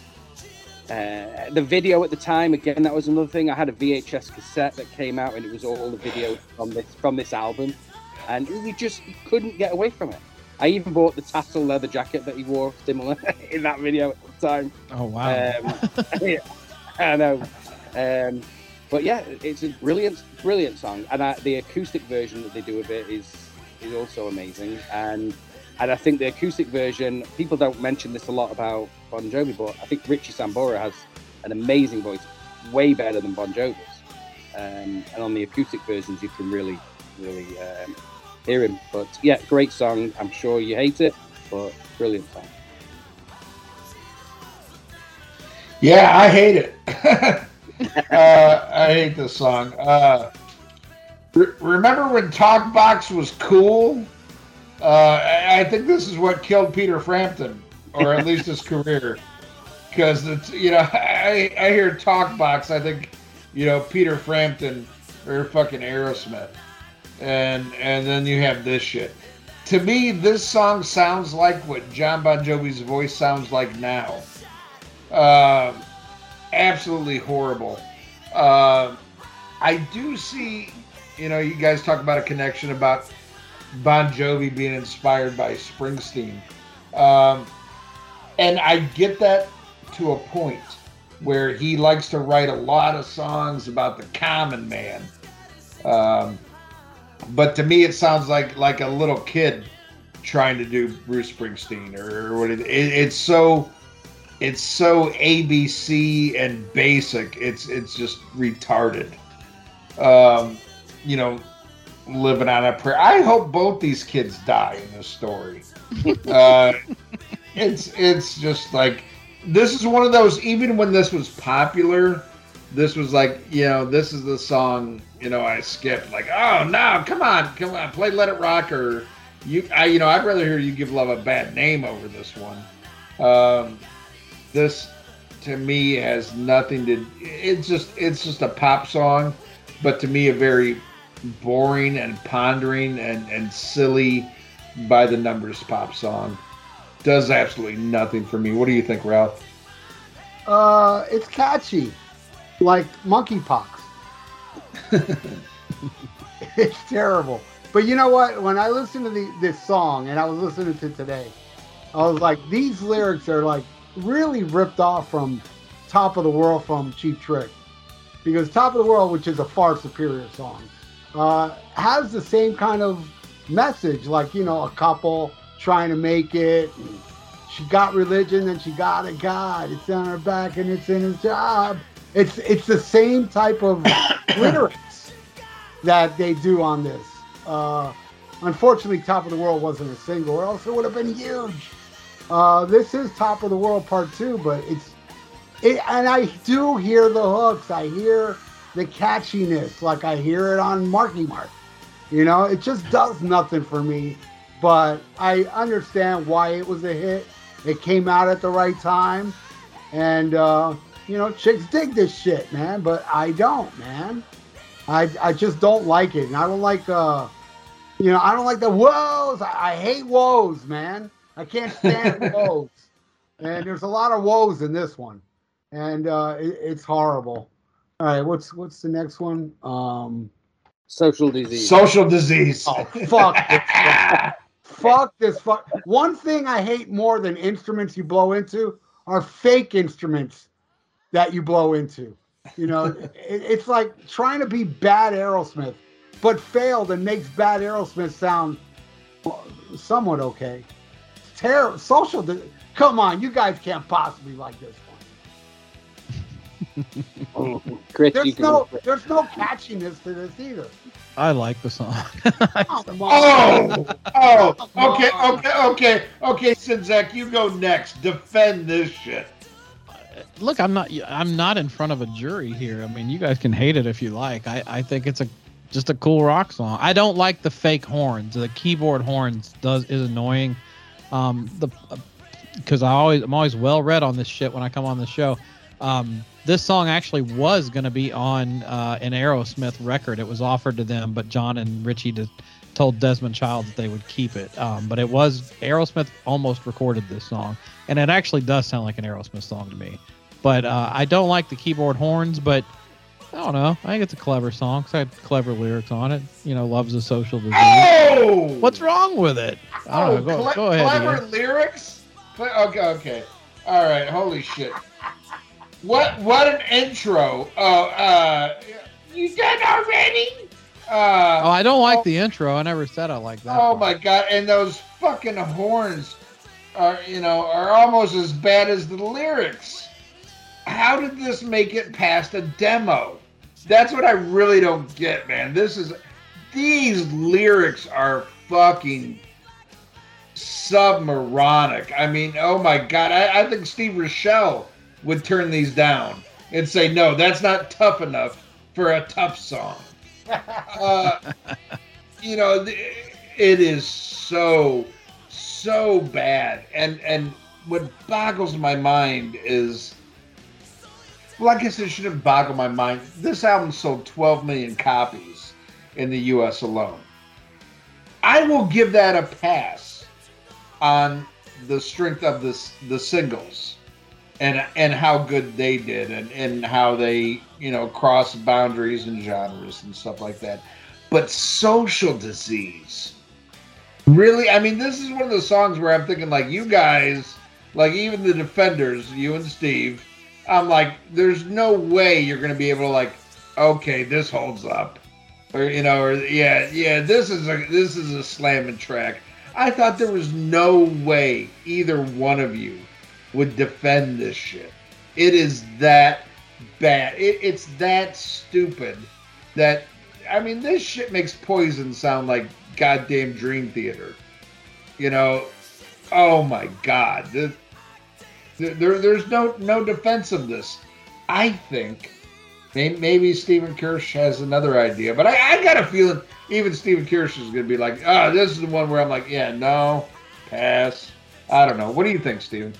Uh, I do like it, but it is. the Oh, weak- fuck no, me. It is the weakest song on the album. There's no doubt. For me, there's no doubt about it. It's. It's. I think it does. It's a bit cheesy, but. And actually, there are times when if I'm kind of flipping through the album, I will skip this song, but I do like it. So I'm not going to say I don't like it. I'll listen to it. Um, but uh, definitely the weakest song on the album, and um, I don't even think they've played this live for a long, or ever actually. But uh, no, I, I, I still like it. Listen, it's still better than uh, a lot of Kiss slot that you like. Well, so, Oh, I gotta. I have to reevaluate my life now because I like this song more than the guy who bought the fringe jacket that Jon wore in the video. Uh, oh god. Well, well, I, I, I gotta, I gotta ask Stephen here though. Before we go on to the next song, give me, give me a Kiss song you think is worse than Social Disease. oh, that's pretty easy. Um, maybe let me see. Let me think of uh, from Gi- a give me, gi- give me three, give me three Kiss songs that are worse than Social Disease. And I'm not a Kiss defender, so Shit, Uh, I I. I would I say can do it, and I love Kiss. Give me King of the 10. Mountain. what? I wouldn't agree with that. I love that one. Uh, I uh, Burn Bitch Burn maybe is another one. What? Uh, Murder in Well, High yeah. Road. I mean, I could go on. Anything from the Elder. I mean, bang, bang, bang you. yeah, bang bang you. My way, my way's worse than this shit. Uh, I mean, Ah, I Dude, don't know. just I don't know. I Ladies in waiting. great expectations. I mean, come on. I mean, Yeah, I, you know, look, look, I agree, and I'm a big Kiss fan. Great expectation, my way, burn, bitch, burn, all that shit's worse than this. And but I'm not defending this song. Don't Really? W- Yeah, w- dude, I, I, don't get me wrong. I agree. Those. Well, I, I love King of the Mountain, but But Ian, you Ian, know. Ian, Ian, let me I put it into perspective. King Ian, let me put it into perspective. My favorite Kiss album, or at least my most listened to Kiss album, I would say is Unmasked. Oh God. yeah. So you know how much you want to. Yeah. take Well, well. I, I, I gotta say once again, Chris Czynszak is right. Being Jewish is the tenth worst thing that's wrong about you. Um, Un- you know what? Unmasked is just a Such a great, pop, a great pop album. Hey, hey, hey, I like Unmasked more than a lot of people. I, I admit that. I Okay. hate that album. Holy shit. All right. Well, uh, oh, fuck. Goddamn. I'm, I'm so, I don't know what to do here. Um, uh, Stephen, why don't you take Wanted Dead or Alive, last song on side one? Uh, again, just another classic. Um, at the time for us, again, vi- again, the video as a whole. Is this the video with um, like when the touring and the on the tour bus, it's black and white? Yeah, yeah, because touring's so hard when you're a good looking band. It's rough. yeah. well, um, yeah. No, again, for, I'm talking as a as a Brit. Uh, you know, at that time, that was kind of new for us. It was for me. We I didn't have, you know, look, I grew up listening to Lizzy and Queen and you know stuff like that, and th- there was nothing like this at the time. You know, for me at the time, so it was new. Well, well, well. This is something I want to point out, I, and I'm sorry, I, I don't mean to cut your review of the song off, but I'm good. Yes, you do. Yeah. It's a Uh, brilliant, brilliant song. Steve- so that's my review. But go on. Steve, Steve, you are a major fan. Yeah. Of Mr. Phil Lynott and Thin Lizzy. Yeah. Uh, one thing I will give to, and you're you're a much bigger fan than I am. Well, I do love that band. You're a much huger fan. One thing I will give to Phil and Thin Lizzy is everything that man sang, you believed. Yeah. And you felt. I don't feel even Thin Lizzy songs I don't like. I don't think are phoned in. You know whether they rise to the cream or not. That man was legit and heartfelt. When he sang a ballad, it tore your fucking heart out. You Mhm. know, when he sang an epic tale, you felt like you were there. I didn't believe Boogie Woogie Dance though when he sang that. Oh, really? I fell for that one. um, but you know, you know, you know what I mean. You Yeah. hold in such high esteem one of the man who I, I think is one of the greatest songwriters and storytellers of all time. Yep. He he really is. Eh, Thin Lizzy, you just feel in your heart, Mhm. and and and it just it resonates. Where this shit is so pla I don't buy one line of this fucking shit. But you don't I have do not- to. You don't have to. I just like. I, I know, but what I'm saying is, it, it I, I I know, but it just seems I, it, it it perplexes me that because you know, that, that that is your favorite band, but something like this that you could, you know, that that's like okay, I I, I love cock rock, I love sex rock, you know, I love quintessentially what is Van Halen. I, I stand love by this all day. That, that that I think Van Halen created cock rock, you know, but you know that would be like saying Tuff is in the same league as Van Halen. Wait, Is you Bon but you- Jovi is you're making know, a thing though. You don't have to compare everything.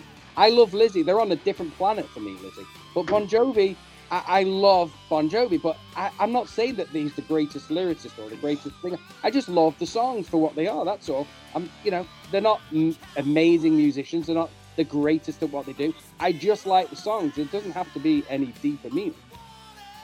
okay. My bad. I, Uh, I agree with Stephen, man. 100%. Man, you love it, man. Love it all you want. It's all right, man. I don't give a fuck if you like this or not. You shouldn't give a fuck if I hate it. You know what I mean? I don't. I mean, look, you guys into you know thrash and all that. I like some stuff. Some of the stuff I've tried to listen to on your reviews, you know, and I, I, I, can't, get past it. But that doesn't mean to say that you don't think it's amazing. Yeah, I like exactly. Exactly. It, you know, it's like uh, liver. Some people like it taste of liver, some people don't. I feel there's a lot of elitism in, in, in rock music. with Yeah, rock. you're right. You're right. You're, you're 100% right. And I suffer. you're. I suffer from it with the metal people I hang out with that hate Ghost, that hate Metallica, that hate all this shit, and Pantera. I hate it. I, I hear it all the fucking time. And I'm like, I never want to be like these people. So if you like Bon Jovi, more power to you. I'm not, when I bash on Bon Jovi, I, and here I go again, Ian. This is where me and Ian are, are different. I hate bands, not fans. Oh. oh, I hate that. I hate that shit. Ian hates Ian hates you and me, Stephen. That's what he Hey, said. hey, Ian, hates, Ian, oh. hates- Ian wants Sammy Hagar fans to die. Yeah, w- much worse than Sammy. I mean, Sammy can't help. You're given talent or you're not. Well, listen, This- Ian. Ian, Sammy Hagar's just trying to make a buck. Ian, you know, I'm it's gonna the wind, people that I'm, say, I'm gonna Okay, wind okay. you up it more, even more, Ian. I saw Bon Jovi on the These Days tour, I think it was, Yeah. with yeah.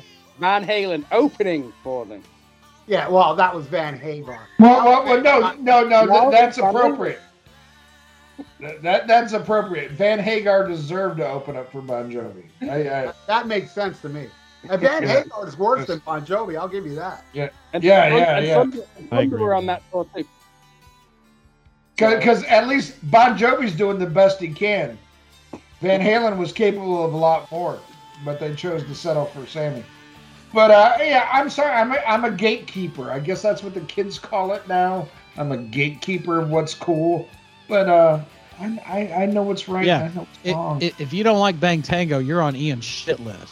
and, and, One song, one song. It's a very well written song. and One song that we know of. It's One a it's song know a it's a catch. Well, you, well, you're absolutely right there because I don't know any other Bang Tango songs. well, let's I not, do not. I, I know two Bang Tango songs. Bullshit. I- when I I, visited you in New Orleans, you had a whole shrine to Joe Leste in your bedroom. Don't lie. I I, I and I I've met that guy. I've Uh, seen your Bang Tango tattoo next to your lemon. Shut the fuck up. Um, let's not uh, forget "Without You" by Motley Crue. I, that's a goddamn good ballad. All right. I, I, I, I don't know what the fuck I'm talking about. I have no fucking idea. don't. Okay, somebody else take Wanted Dead or Alive. This is going to turn into the Creatures of the Night episode all over again. Just Oh, watch. yeah, let's, yeah, let's finish this before that happens. Oh, it's not that bad. All right, wanted dead or All right, all right. So I'll take it. yeah. It's Okay. impossible to escape this song. Even today, you, it's playing everywhere at supermarkets, dentist's office, elevators, glory holes. I mean, how big would this song be if Udo Dirkschneider sang it? You know, it would never, it would not, never hit the chart. It would ruin Accept's career. But you get this poofy hair pretty boy singing about seeing a million cocks and suck them all, and it becomes huge. That's what I think. All right. Uh, Czynszak, take this one. I liked it back in the day when it was new. Um, I remember being able to impress a couple of girls by being able to play the intro part on the guitar. Um, but this one, this one, I, I don't, I never go back to the song anymore. Um, I, I get its appeal to people, but I don't know. It just comes off like Bon Jovi wanting to be country, I guess, and that's why I never liked Blaze of Glory either. But uh, Blaze of Glory, hole. That's funny. Um, but uh, no, I this one doesn't do a lot. It's funny. I like Social Disease better than this song. well, I, I, I'm worse than you because I like Blaze of Glory better than this song. I don't mind Blaze of Glory. Jeff I've Beck on the issues. guitar solo. Rest in peace. Yeah, there you go. Uh, I will say this song is trend setting. Uh, it made gay cowboys cool long before Brokeback Mountain. Um, I can't get you, Richie. yeah, yeah. This Hey, is, hey, uh, I, I, hey, hey, that's a great line, Ian. I like that one. but uh, I, I, I guess I guess life on the road is even harder if your band sucks. you know, because it's just oh oh when I'm on the cover of Tiger Beat and I'm banging all these chicks, but when life is hard because I'm opening up for Ratt and getting blown off the stage. Um, oh my God, uh, just just a horrible song. Again, well, I will say something like what Ralph said. I can see the appeal. This song is so vanilla, so like bleh, blase, uh, that I can see soccer moms and bargain basement bitches getting into this shit. Uh, but he hit on another important point. If an ugly man sang this song, nobody'd give a shit. But a pretty boy sang about how rough it is out on the road and on a steel horse I ride. This motherfucker probably rides a Honda Goldwing. Okay, he's not on a fucking Harley. He's on that Honda Goldwing with the headset. oh my god!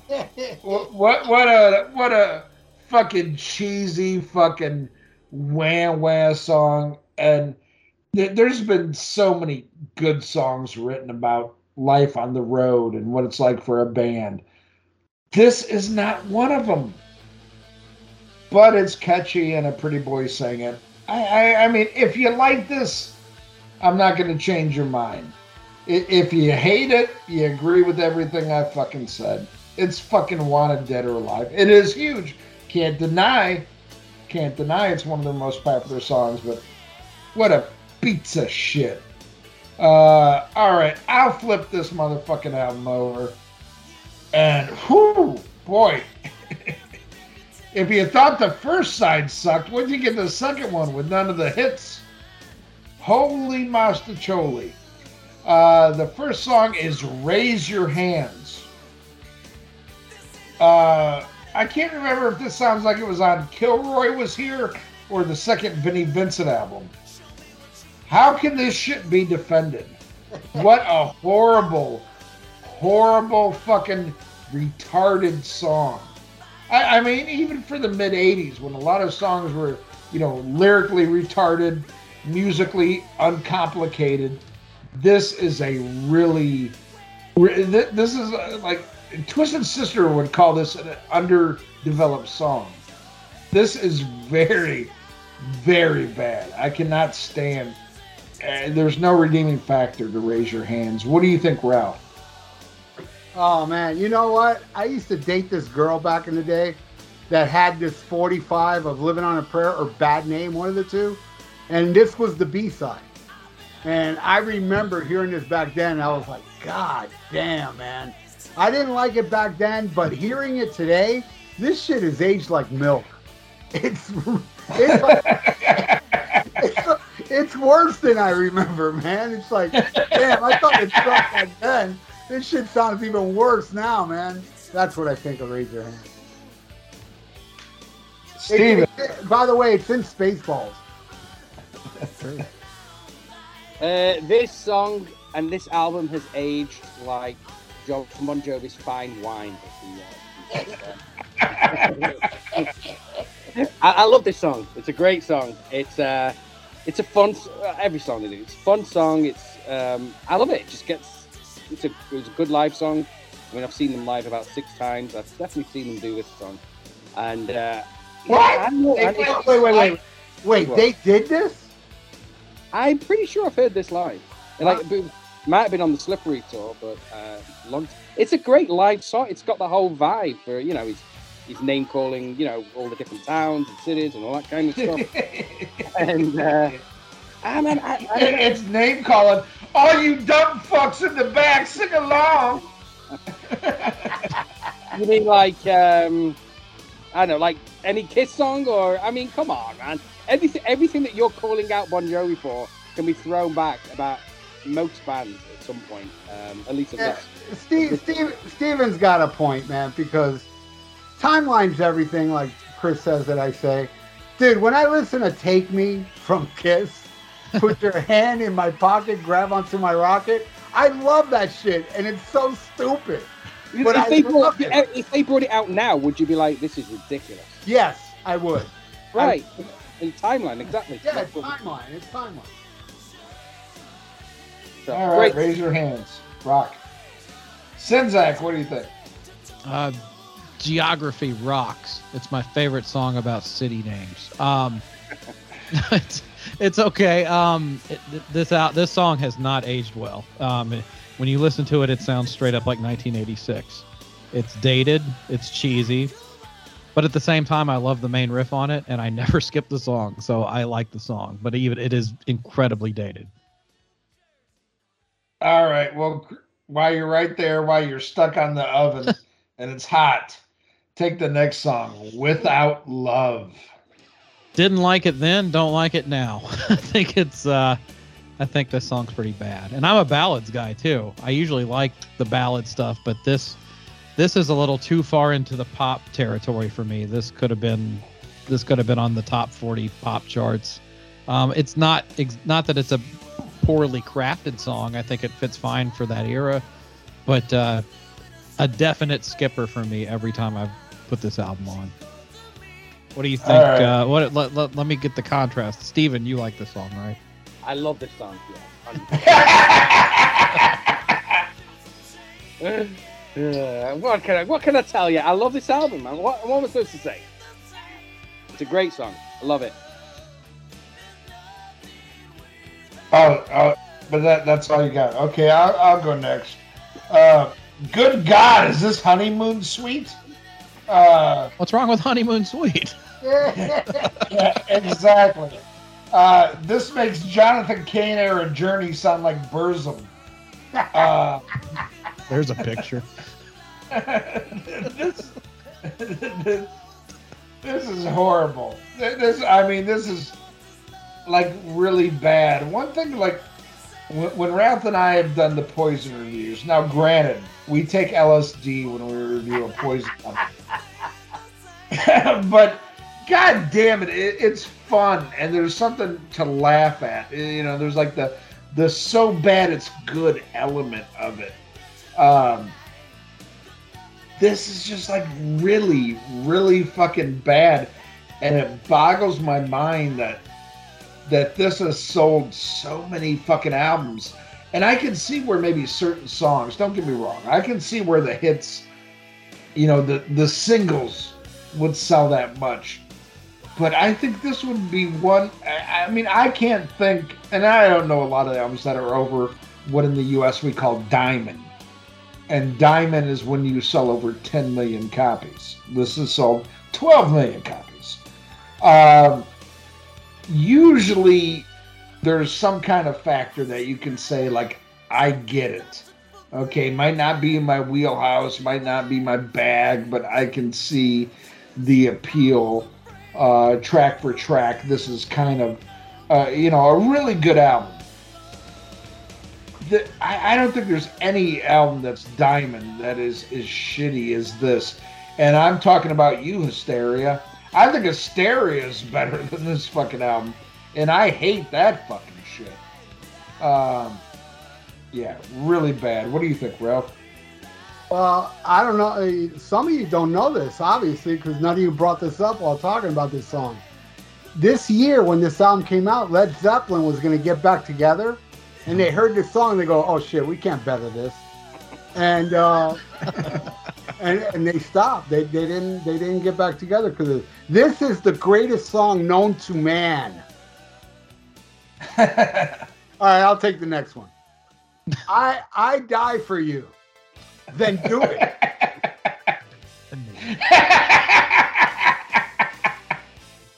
That's my review of that one. Oh god! All right, I'll, I'll take "I'll Die for You." Um, the fuck is what I wrote for this. Uh, I'm gonna go on record right here, right now, in front of everybody. Uh, Poison owns Bon Jovi. Poison is a better band than Bon Jovi. Well, they're funnier. Yes, they're funnier. I think they write catchier songs. And if you're aiming at the bottom of the barrel, uh, they they achieve it so much better, you know. And, and I gotta say, Bret's a little bit better looking than Bon Jovi. Um, Ralph, what do you think? you, You you know, homo. yeah, o- o- okay, okay. CC's no Richie Sambora. You know, he's a good-looking wop with uh, supposedly has a horse cock. But uh, I don't know. Eh, you know, hearing shit like this, I really, I did. I stopped and think about it, and I'm like, Poison's better than Bon Jovi. You know, even a, even a Poison song would be better than this. It would be there. There there'd be like a so much. You know, it, it it it sucks so bad, but at least it's funny. You know, there there would have been like a little yeah, you know, or jump the back seat. You, you know, take it outside. You know, they would have added something that would have elevated this song. But Bon Jovi can't do that. They're like, no, I'm Jon Bon Jovi and I approve this message. you know, bitch, this is I die for you. This shit sucks. It's fucking horrible. Poison for the Win, a terrible song. What do you think, Stephen Kirsch? you know I love it, and um, it. I, I don't. It, it's all in context of the album. I mean, uh, the whole album, the whole. That, it's again, it's a whole timepiece. The whole 1986. This is what it was all about. But uh, I do love this song, and uh, I had it on. Really? The, I was listening. To, yeah, I know, shocking, right? Um, I had it on the other day, and I'm driving around and I'm singing at the top of my voice in the car. And uh, yeah, it's fucking great. I, I don't know. You guys have this. No, Ian say, has this fixation Okay. with Jon Bon Jovi, and like, I, I don't believe that they got where they are purely because of the looks. It doesn't make any sense to me. Like, it, you know, if Oh, Udo, really? yeah, no, I, it helped because of the videos and MTV and all that, and that that again, it's all to do with timeline. But I, he has to be a good, you know. Again, I'm talking in general. The album. You keep saying, how did this album sell? There's so many monster songs on this this album. And Well, no, oh, oh, well, I, I, I, I agree. There, there are some monster songs on this that I agree. I, I, I, you give love a bad name. Living on a prayer. Wanted dead or alive. Okay, I agree. I may not like those, but much like Ralph said, I see the appeal. But when it comes to something like this, I, I mean, is there a song on this? I mean, but it's filler. you- it's filler. you- There's no doubt it's filler. I'm you, you can tell. You can tell me. I won't tell the rest of the audience. Is there a song on here you don't like? Yeah, I'll edit it out. All right, I don't know. It- This um, there are songs that are not as good as others, but like any album, uh, you know. And the, these last few songs, uh, you know, this one, whatever, social, they're lesser songs compared compared to the others. But as a whole, I can listen to this album all the way through and just love Oh. Okay, all right. all right. I still love you. I know you do. We shared Oh. that moment. We he shared still our hates precious the time Jews. together. I've seen that. Oh, my God. know? Czynszak, what do you think of uh, "I'll Die for You"? Um, I think guitar wise, I think it's the best riff on the whole record. I think it's a, I think it's a great guitar riff. I like, I like this song. I now lyrically, it doesn't have the razzmatazz of Bret Michaels, of course, but it's uh, it, it's pretty good. I don't, I don't, I don't mind this song at all. I saw a cover band play it a couple years ago, and crowd went pretty crazy. Now mo- most of the crowd was in their 60s, but you know, let's uh, let's take what we can get here. But no, I like it. I think now side two is definitely worse than side one on this record. So this is probably my favorite song on side two because it de- for me it definitely goes downhill from here on. Wow, you you like this better than "Wild in the Streets"? Okay. I have thoughts on Wild in the Streets. All right, all right, all right, Chris, you, you're you're still up on the mic. Take "Never Say Goodbye." Not a great ballad. Um, made for uh, made for high school graduations in the 80s is what it sounds like to me. I think Jostens could have sponsored this song. Uh, it's there's nothing special about this song, and I didn't really like it back in the day. Like I said, most of side one I like. Mo- I like pretty much every song. I like a few songs on side two, but uh, you know this is not a great ballad, and I don't think it's memorable. And uh, I'm sticking to my story. Ralph, I know you love this song. Oh yeah, kidding me? This uh this broke up uh Led Zeppelin again. They heard this. John Uh, Bonham did, decided not to come back from the Yeah, dead. no, he said I'm gonna remain dead. This is too good. Uh, the token power ballad. This gives power ballads a bad name. Bad name. Uh, and you know, and I saw, I did not know this, and I found out today. There's a video for this. Did they Really? show this on MTV back then? I don't remember. that. Yes, yes. I have no I memory of remember that. Yeah, I saw, it, and boy. It's Jon, it's black and white.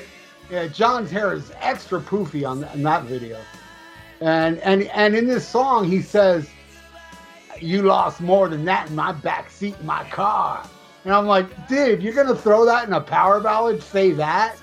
You know, it's like, you know, eh, you think about it.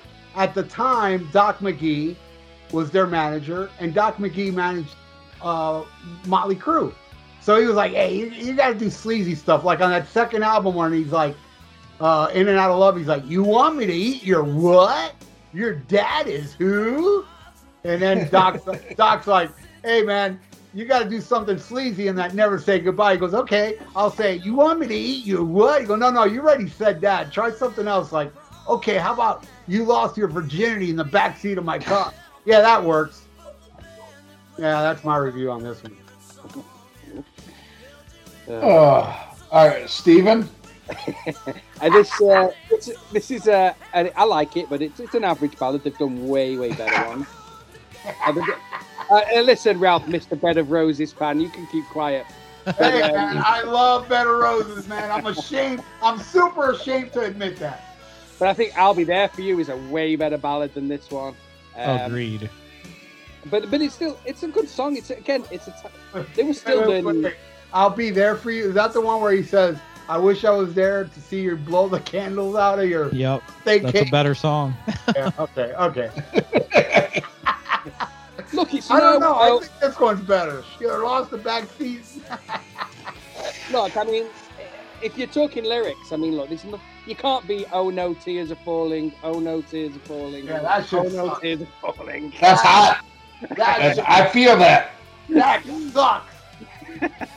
But no, I, it, look, it's all in context of the album. It was 1986. This was what was going on at the time, and they've got they got to me they got better. They got better ballads. They've, they've done a lot of shitty ballads too, but it's okay. It's part of the album. It's not my favorite song on the album. Not every song is a, a ten on this Is album. it, is it your least favorite on the album? on this album, Yeah. no, probably Social Disease is my least Okay. favorite, All right. All right. and then this one. But I still like them. They're just my least favorite on the album. Right. right. Yeah. But it, this was, I think, pretty sure this was a hit. At least it was in England, because I definitely remember it being a single. Yeah, I don't remember the song back. I don't remember the video. I, I, I don't think this was a single over here. It might have been, but I don't remember.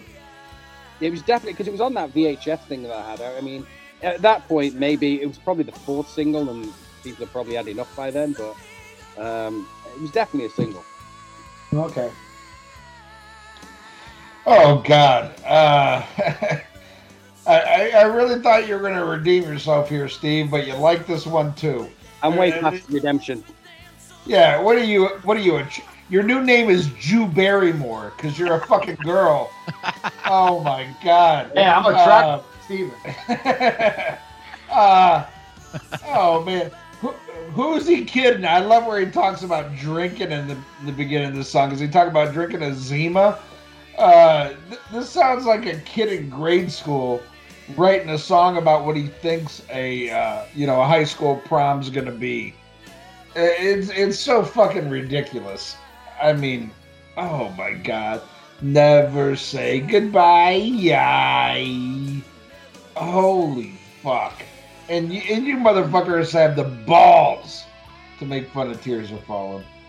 Uh, hey, I like Bed of Roses, so yeah, exactly. You like glitter. Okay. yeah, I like glitter too. Okay. That's right. You can make fun of me. It's cool. Yeah, yeah. You like glitter. I like without you. I guess it all cancels out. I yeah, guess you're all- right. You, you know, what- you know, you know, we all deserve each other. I, I apologize, Ian. You like crappy shit like I do. yeah, we we all like crappy shit. But uh, you know, the one thing I will say is, uh, three of us at least have shame about it. The other one's a Jew named Stephen. Um, oh this my is part of the god! persecution Uh, that my people have been going on about for so long. Yeah. Stephen, Yeah, aren't you glad yeah, you paid I- for this shit? yeah, I Yeah. hate to be insulted. Yeah. I mean, when it gets down to it, I think this is what really pisses off Kanye, is the way you defend Bon Jovi. Um, but oh my god, uh, just just really really bad, and it's one of those. Uh, as it came on, I, I didn't remember it so much by title, but when I heard it, it all came flooding back. I did remember the video. I remember this being played on the radio, and uh, I was just like, what a crock of shit. But maybe, maybe this album is saved by the last track. You know, maybe this is the one, but like, okay, I've been a little rough. You know, uh, we got a closer here. You know, I always talk about how My favorite closer song is the one that leaves you wanting more. Like, oh fuck, no, I gotta hear this again. You know, maybe it'll be something like this, or maybe it'll be Wild in the Streets. Oh boy. Uh, let's see, what do I got about this? Uh, uh, the, this is the soundtrack of a 13 year old being dropped off at the mall. Or maybe it's the soundtrack to a mid season replacement teen drama on the UPN. Uh, this this is uh, this is really bad, uh, really really bad, and I I think this is a standout track on the album in the worst possible way. This is like god damn it, these guys could have released you know an EP that would appeal to prepubescent teenage girls uh, and done just fine. But no, they, they had to commit all these other atrocities. And one of these is wild. Wild in the streets. Holy fuck. I mean, honestly, you think this album couldn't get any worse? I don't know. I don't know, you know, gun to my head. What is the worst song on this album? There is a lot of runner ups you know, you got your social disease, you got your raise your hands, you're without love. Well, basically, you can go through the whole set list. Uh, but god damn, wild in the streets. Um, yeah, yeah, yeah. I can't believe I bought New Jersey after this. And and and true story, true story. Uh, I remember here the first time I heard "Bad Medicine." I thought it was the, one of the worst songs I'd ever heard in my life. I now, to this day, there's two Bon Jovi songs I like: uh, "Let It Rock" and "Bad Medicine." Of Roses, no? No, no, not on the list. Not on the list. Oh, I like Bad Medicine now. I hated it when I first heard it, but it was the new Bon Jovi album. You had to buy it. So I bought it, listened to it, and it was the last Bon Jovi album I ever bought. So that'll tell you all you need to know. Ah, uh, yeah, on that list was not Wild in the Streets. Chris Czynszak, what do you think of Wild in the Streets? Uh, to me, this is the worst song on the record. I and I, I felt that way back in 1986, and I feel that way today. And my my summation for this song is this is what you get when you order a Bruce Springsteen song on Wish. That's it's it's it's like it's Oh. a pale imitation wannabe Bruce Springsteen song, and I think it fails on all fronts. I think it's cheesy, cringeworthy, and god awful. I think it sucks. That's my thoughts. Stephen, what do you think of this song? Ah, well, I don't think it sucks. I do like it. Uh, it's definitely cheesy. There's no doubt about it. Uh, but it's a fun album close. It's just a fun song. It's a fun album close. It's good live. And I think one thing nobody's mentioned in here, and I'm sure I'm going to get backlash for this, but I think Sambora is a fantastic guitarist. oh, I think he's good. I don't Oh, think he's great. I don't better think he's bad. Actually, I, I think he's a good guitar player. He's a better don't like- singer than Jon too. Well, yeah, I said that earlier. He's definitely, but he's, he's I, I, I think he's good looking. I'll give you that. Fact. not, not if you've seen him recently. But I think he's um he's a great and I, I think his solos his solos in a lot of these songs. I think really good solos. Um I, I don't know, and he, he's a great riff writer. So I you know, I mean the songs are great. I just as you all know, I, I just love the songs anyway. But he I wouldn't even say Bon Jovi are that different now without him because I still like the newer, a lot of the newer Bon Jovi stuff. But um, he, they definitely miss his component, you know, his part of the band. But his, I think he's playing on this album specifically. They're just memorable solos. A lot of the solos are, you know, like songs themselves. So uh, he he saves some of the songs that maybe I think maybe they're okay, but his playing really takes it up a little notch for me. But I, I like this song. It's a it's an album closer. It's exactly what it's supposed to be, and um, it's cool. I like it. uh, Wild in the Street. What what's up with Bon Jovi? He's always talking about when me and my boys hit the streets and shit like that. You know, The gang, watch out, everybody! The boys are gonna hit the streets and they're wild. They're gonna chug some Crystal Pepsi and then eat some Pop Rocks. because they're rebels. this song sucks so hard that Sammy Hagar wish he wrote it. Uh, no, I don't like it. Not not not a fan, Stephen. Stephen, do you like Bed of Roses? Yeah. Yeah, there I do too. yeah, and and, and look at that. Look at that. Three against one, Ian. Uh, well, uh, there you go. There's no accounting for taste. Yeah. Uh, this album was released August 18th, 1986, produced by Bruce Fairbairn. Um, and it didn't get the original cover it was going to have. Uh, some some of you hardcore Bon Jovi fans know. What was It was. ch- Uh, well, if you go on Wikipedia, you can see it. It was a very buxom woman uh, with a wet T-shirt that said "slippery when wet." Um, but after um, she agreed to do that, she listened to the record and uh, didn't want to identify as gay. um, so they didn't use that. And the actual cover, it's a it's a piece of black vinyl that they just sprayed wet. You know, they, they sprayed it with some water and they wrote "slippery when wet." It's a uh, bag, right? It's like a plastic. Yeah, Okay. yeah, It's a garbage and- bag. yeah, and they, they and- which is fit more fitting for the album. I you knew, as soon as I said that, I'm like, oh, just Here it open that right up. but I, again, there, there's no. This is their biggest album. Uh, again, I said uh, 12 million uh, just in the U.S. alone. In the UK, uh, it's triple platinum for 900,000 sales. And you know, there's like 54 people who still live in the UK, so that's saying something. But you Um, know, as, as, as much as you hate them, you've got to give them kudos. They're still around. They're still doing it. They're still selling stadiums. There's, there's got to be something there. Just because you don't like it, there's something going on.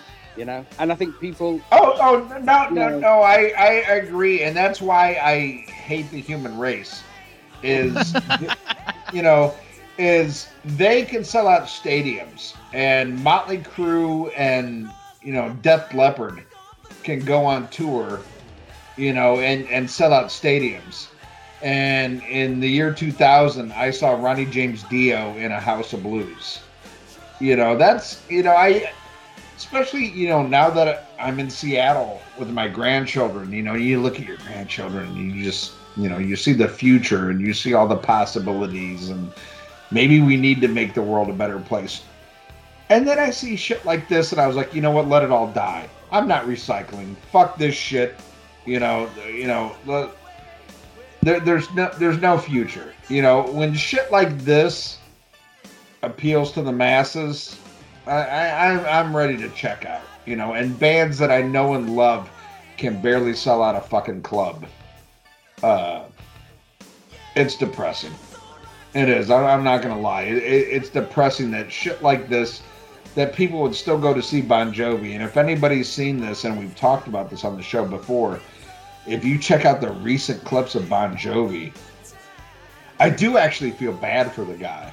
It was I, think so. there's something, I think there's something wrong. I really do. Like, I've seen him many times, and he's always sounded Right. you know, fine. I think something is not right. For real. Like, Oh, you go- oh, you no. Yeah, overnight, You know. No, I, I, I, I agree. There's something wrong, but I, but in all fairness, in in, in all fairness, and I'm not trying to, to joke here, I think it's just age. I, I think Jon Bon Jovi has just reached the point to where he can't do it anymore. I, and I really do. Like I watched those videos and like, of course I wanted to hear him sound like shit, but then to hear him sound that bad, I'm like, oh god but i mean i mean jon bon jovi's in his fucking 60s and that's the thing with a lot of these musicians like i just you know what we talked about in the news with uh uh you know jack russell okay he's in his he cannot sing like he could when he was in his 20s and 30s and it just happens you know and it, it's sad but God damn, dude. You know, do I want to shell out money to see that live, or would I rather just watch some YouTube shit in my house. I got news. When Uh, you go to Bon Jovi it's live, re- everybody's singing. Nobody, it, you can't even hear him probably. Everybody's just singing. Thank along God for it. that. too. Yeah, but it's all those big Oh, choruses. Everyone's just going along with it. right, but but when you do hear him, I mean, I mean, even you got to admit, Stephen, it's very. No, I saw I saw those videos, He's and yeah. I mean, to me, it's shocking. Is- do you think it's ego still making him do it, or money? Well, it's So- payday, man. I mean, I wrote an I wrote an article on the Decibel Geek website, and I alienated a lot of people, even some friends of mine, about it because I was like, rock and roll fans, you're ruining the genre because you keep showing up and packing arenas for people that can't hack it on stage anymore. And Bon Jovi was one of the big ones I I cited, and actually, you know, little inside story here. I was Facebook friends with Hugh McDonald's wife. Hugh McDonald is the bass player for Bon Yeah. Jovi, and Hugh lives Yeah. here. And she unfriended me the day that I put that article out, and apparently was very angry at me. But I'm But just like, look, but surely she or he or whatever must see. You know, you're not lying. I, I'm a huge Bon Jovi fan. I've heard those videos, seen those videos, and it's like cringeworthy. You're like, if somebody somebody's got to tell him you're ruining. well, I don't, legacy or your- I don't blame him or Paul Stanley who uses tapes or anyone for getting the payday. Because if you can fill up a fucking arena and make millions, more power to you. But if you're a music fan, fucking look outside your bubble, man. Find some younger Yeah. people that can hack it Well, on stage and go see them. Yeah, but a lot of people. Well, well, that's the thing. that. I, I if I I don't really go on you. A lot of people. Let's say you're a casual Bon Jovi fan. You go, great, they're coming out. I haven't seen them in 20 years. I'm gonna go see Bon Jovi. I'll sing. I'll be able to hear "Living on a Prayer." You can love my name. You don't know that you're going to see and hear him so bad. You Well, not I'm saying? and you're right. Not everyone is as clued in to where things are as we are. I, I took my daughter. She'd never seen Kiss. I, saw, I took her to see Kiss at Madison Square Garden. Uh, I don't know, four years ago, whatever. uh, You know, on the ever-ending world tour, ending tour, and um, you know, she she didn't know anything about the tapes or anything that was going on. She had a fucking great time. She just enjoyed the show and enjoyed the music. Well, yeah, because with Kiss, it's all about the show. It's not about the music. Yeah, but, But I I mean, mean, but, but but you've I got mean, diehard Kiss fans saying don't go see Kiss because Paul Stanley's using tapes and it's not the original band. Like my daughter didn't give a shit. She went. She loves the song. She enjoyed it. She had a great time. yeah, but I mean, with Bon Jovi, they don't give a shit either. Like, hey, the girl from my book club's going. I'm gonna go. Yeah, at, at- at least Bon Jovi don't use tapes. Give I- that. Yeah. Really, yeah. I had tickets to see Bon Jovi right before the pandemic. He was playing here with Bryan Adams, and I had tickets to see that show, and then they cancelled and they've never rescheduled it. So, Well, yeah, because he, he knew Bryan Adams would blow him off stage. but I don't know what his voice was like back then. But I hadn't, I haven't seen Bon Jovi. Last time I saw Bon Jovi, I was living in England, and I've been here 26 years. I've never seen him live. Yeah. great. Well, well, no wonder you're such a fan. Yeah, I, I, I, yeah, I've- I've never seen Bon Jovi live. So I mean, you and Ralph have that in common. You guys saw, you know, you guys paid hard-earned money to see Bon Jovi live. No, I paid hard-earned money to see the Scorpions. oh, okay. well, then fuck you, Stephen. Um, but uh, it is what it is. I mean, there's no, you, you can't take away what an important album this is, though. I will say that. I mean, just because the widespread appeal and the acceptance of heavy metal, it's a very, very important record. Uh, and also, you got you got you got to put in the factor how the record companies back were back then. Bon, Oh Jo- yeah. bon Jovi's first two albums didn't sell that well, and they gave him another chance and it exploded. There's so many bands today that are awesome, but they release albums that don't sell that well, so they drop them before they can become big with that one album. You know what I'm saying? Right. And and you know a lot of people, you know, there's always the you know, Nirvana killed heavy metal. I I so disagree with that. I think Bon Jovi killed heavy metal because what Bon Jovi did uh and, and this is really what drives me nuts about him as a person. Uh you know, when they came out they were so like, okay, yeah, we're part of this and we're in Hit Parader and we're this and we're that. Even though musically it had nothing to do with it, but they had the long hair, they had the looks, and it changed everything. It it did, and all these bands. I don't care if you're Judas Priest, Kiss, or whatever. They all softened their sound, you know, to to be accepted like Bon Jovi. And then you had what's even worse than Bon Jovi is like fifth rate Bon Jovis, like Tuff. You know, prime example. A band that okay, we dress metal, you know, we have long hair, we have ripped jeans, but it's so far removed from Iron Maiden and Black Sabbath. You know, it was just it was watered down pop music.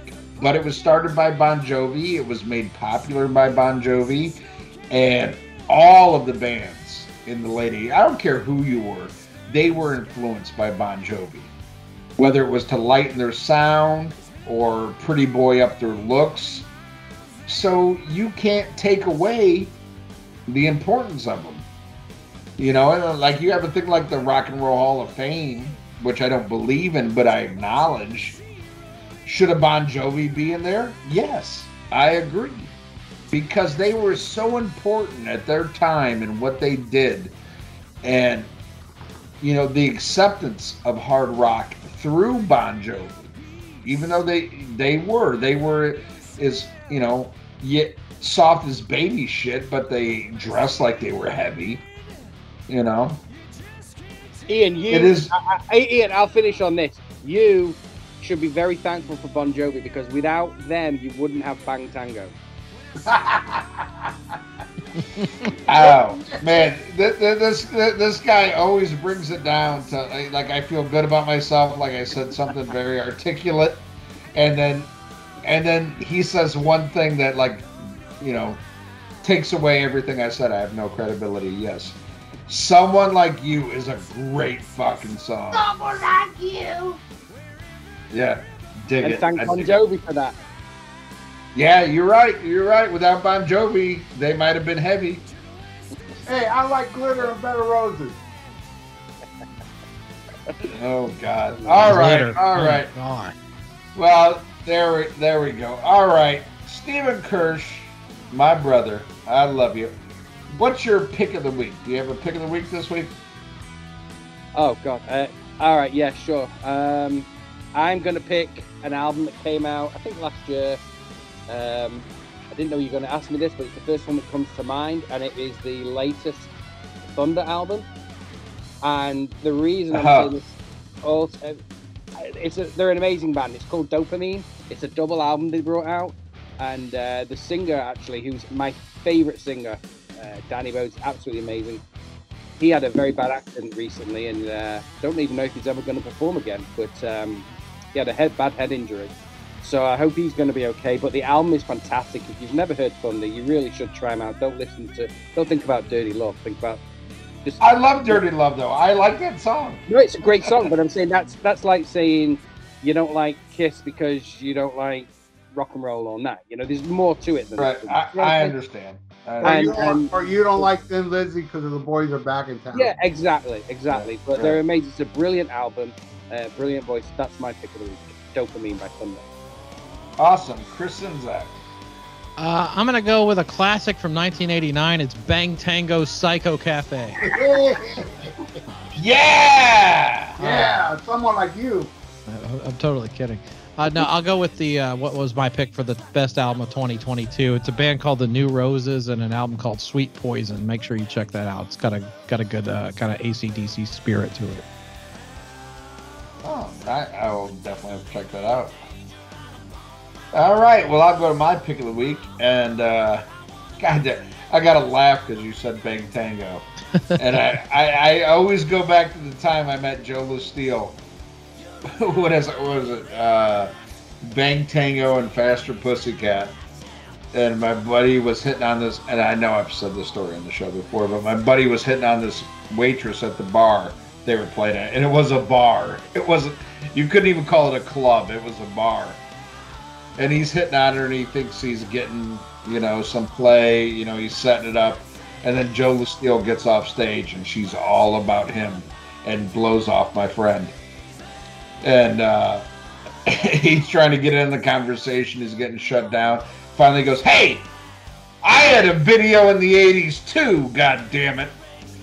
and Joe Leste looked at him like, "Fuck you, motherfucker." you know, that started dying. He still didn't get to bang the waitress, but anyway. Uh, my pick of the week is an album that I sent to all three of you uh, that I got. And I know I got a response from, I know Steven got it. I don't know if you saw it yet. I got uh, it. I just haven't had a chance to open it. I actually th- just thank, ordered it. I just thank you very, it. thank you very Yeah. much. I just Oh, ordered you're it. You're very welcome. But it is the new super deluxe version of an album that's considered one of the greatest live albums of all time Thin Lizzy's Live and Dangerous. Oh, I bought okay, well, I sent it to you, so you have a digital copy if you want as well. But I, I, I sent you a very high quality digital copy. I thought Mr. Uh, X was sending that to me. I guess I got it wrong. I, I mean, Mr. X sent it to you. Uh, yeah, I've, I've had a few PBRs here. Uh, but anyway, it is an 8 CD, 118 track version of Live and Dangerous. You have the what you know what you know is Live and Dangerous remastered. Um, and then all of the concerts plus uh, another one that that album was taken from. Uh, you have the full concert in Philly, in uh, in England, in Canada, and somewhere else. Anyway, it's like nine hours of Thin Lizzy live awesome. and, and it is just unbelievable. You know, Thin Lizzy is one of those bands. When I first got into them, I was a very casual fan. Um, you know, but now, like most most, uh, I would say, Thin Lizzy fans, it's like, oh God, I never want to hear Boys in Backward Town again. You know, I never want to hear a cowboy song. You know, but this band's catalog is so deep and so uh, amazing. I was listening to it today, right before, you know, when I took my notes for Bon Jovi. I was like, oh, I need to wash my fucking ears. And I put on this Thin Lizzy, and I was just like, God damn, the guitars on it are so amazing. Uh, you know, the vocals, just the storytelling of Phil Lynott is, you know, I get why they are Stephen Kirsch's, you know, favorite band, and and I'm so glad it's them and not Bon Jovi. Uh, but just an amazing band that I think, unfortunately, most people don't look behind, you know, or look past the, the songs they know off the radio. There's so much other shit to this band, and and and they just have their own sound. I love that. You know, I wouldn't call them metal. Uh, you know, they're just a great hard rock band and a great storytelling band. Uh, a band of the people. I mean, musically, I think it speaks to all of us. Lyrically, it speaks to all of us. Uh, just incredible. But the new super deluxe nine hour uh, live and dangerous, that is my pick of the week. All right. Um, yeah, it's awesome. Um, my pick of the week is um, Cheap Trick live at the Whiskey four Oh. CD, four CD deluxe set that came out like a couple months ago. Yes, I have that. That's amazing. Oh man, is it ever, man? They were so raw. It was the first album. They did a lot off in color. They did songs they've never recorded, like violins and, and Yeah. The Bob Dylan cover of uh, Mrs. Henry. Um, it's amazing. And it's four nights, uh, different set lists. I mean, you get some songs, you know, repeated, but every every set list is different and some new songs Yeah. you know, offbeat of things on there that's not even going to be on an album for two more albums. And you got Big Oh. Eyes and Hello there. Oh, and what I love about that is, you know, it's back in the day where bands would play multiple sets in one night. So Yeah. a, a lot of those, it's the first set and the second set. You know, they would have like a an all age show early in the night, and then the band would come on and do the same same length. You know, sometimes you know, and change up the songs. But yeah, I, I believe it's recorded over two nights, but it's actually four separate shows. Yeah, it's amazing. And Robin Zander still sings good today. And he uses his voice way more powerful than Bon Jovi, and uh, he's a freak of nature. He's an exception. You can't say Robin Zander does not deliver live today like he did in '77. The guy still got that fucking. Still voice. does. It's amazing. Him and Glenn Hughes are freaks of nature. Ralph, did you ever meet him? Yes, I met him once, and, and it was the only rock star I ever met that I was actually nervous. And he was giving the eye to the chick I was with, and I was like, I would consider it an honor if you back. I, I met him. Uh, I met him. They toured. They opened for Motley Crue uh, on Theatre of Pain tour in England. Oh. I, I was um, in a record store, and I was with this girl. It wasn't a girlfriend, but it was just a girl who was with me. And she said to me, "Oh, she was she was obsessed with Robin Zander," and I didn't really know them at the time. And she said, "Oh my God, he's over there." And I said, "Well, who?" And she's like, "Robin Zander." And he was in the record store going through, uh, you know, looking through stuff. So we went over and, you know, she chatted to him, and I think she, she wanted, she was trying to hook up with him basically. I can't remember what happened, but he was a cool dude, nice guy. Yeah, yeah, he was super nice. Uh, I I met him just once. I could have met him another time, and I was nervous. I don't know why. I, I don't get nervous around Dio Mm. or Ozzy or on any of these people, but man, Robin Zander and Bon Jovi are the only two people I'd be nervous to meet. Yeah, no, and I he I, I got to meet Tom Petersson and, and Rob and uh, I'm sorry Rick Nielsen, but uh, Robin was the guy you couldn't go up to, and and Why? not that he was. Um, it was just kind of told to me beforehand. Oh wow. Don't don't go up to him. Don't bother him. And even you know uh, Tom Petersson and Rick Nielsen came up to me. I didn't approach them. They came up to me. Uh, so it was a little bit different. But uh, you know, and I had some friends who were talking to him, and they're like, "No, don't go up. Don't go up." And I was like, "Okay, all right, whatever." Uh, but I mean, I was like, you know, fucking ten feet away from him.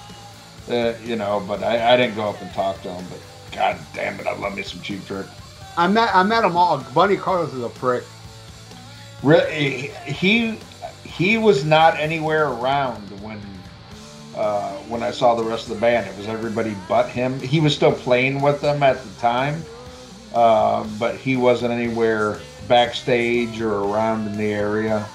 I don't know if he just waited till the show and then came up.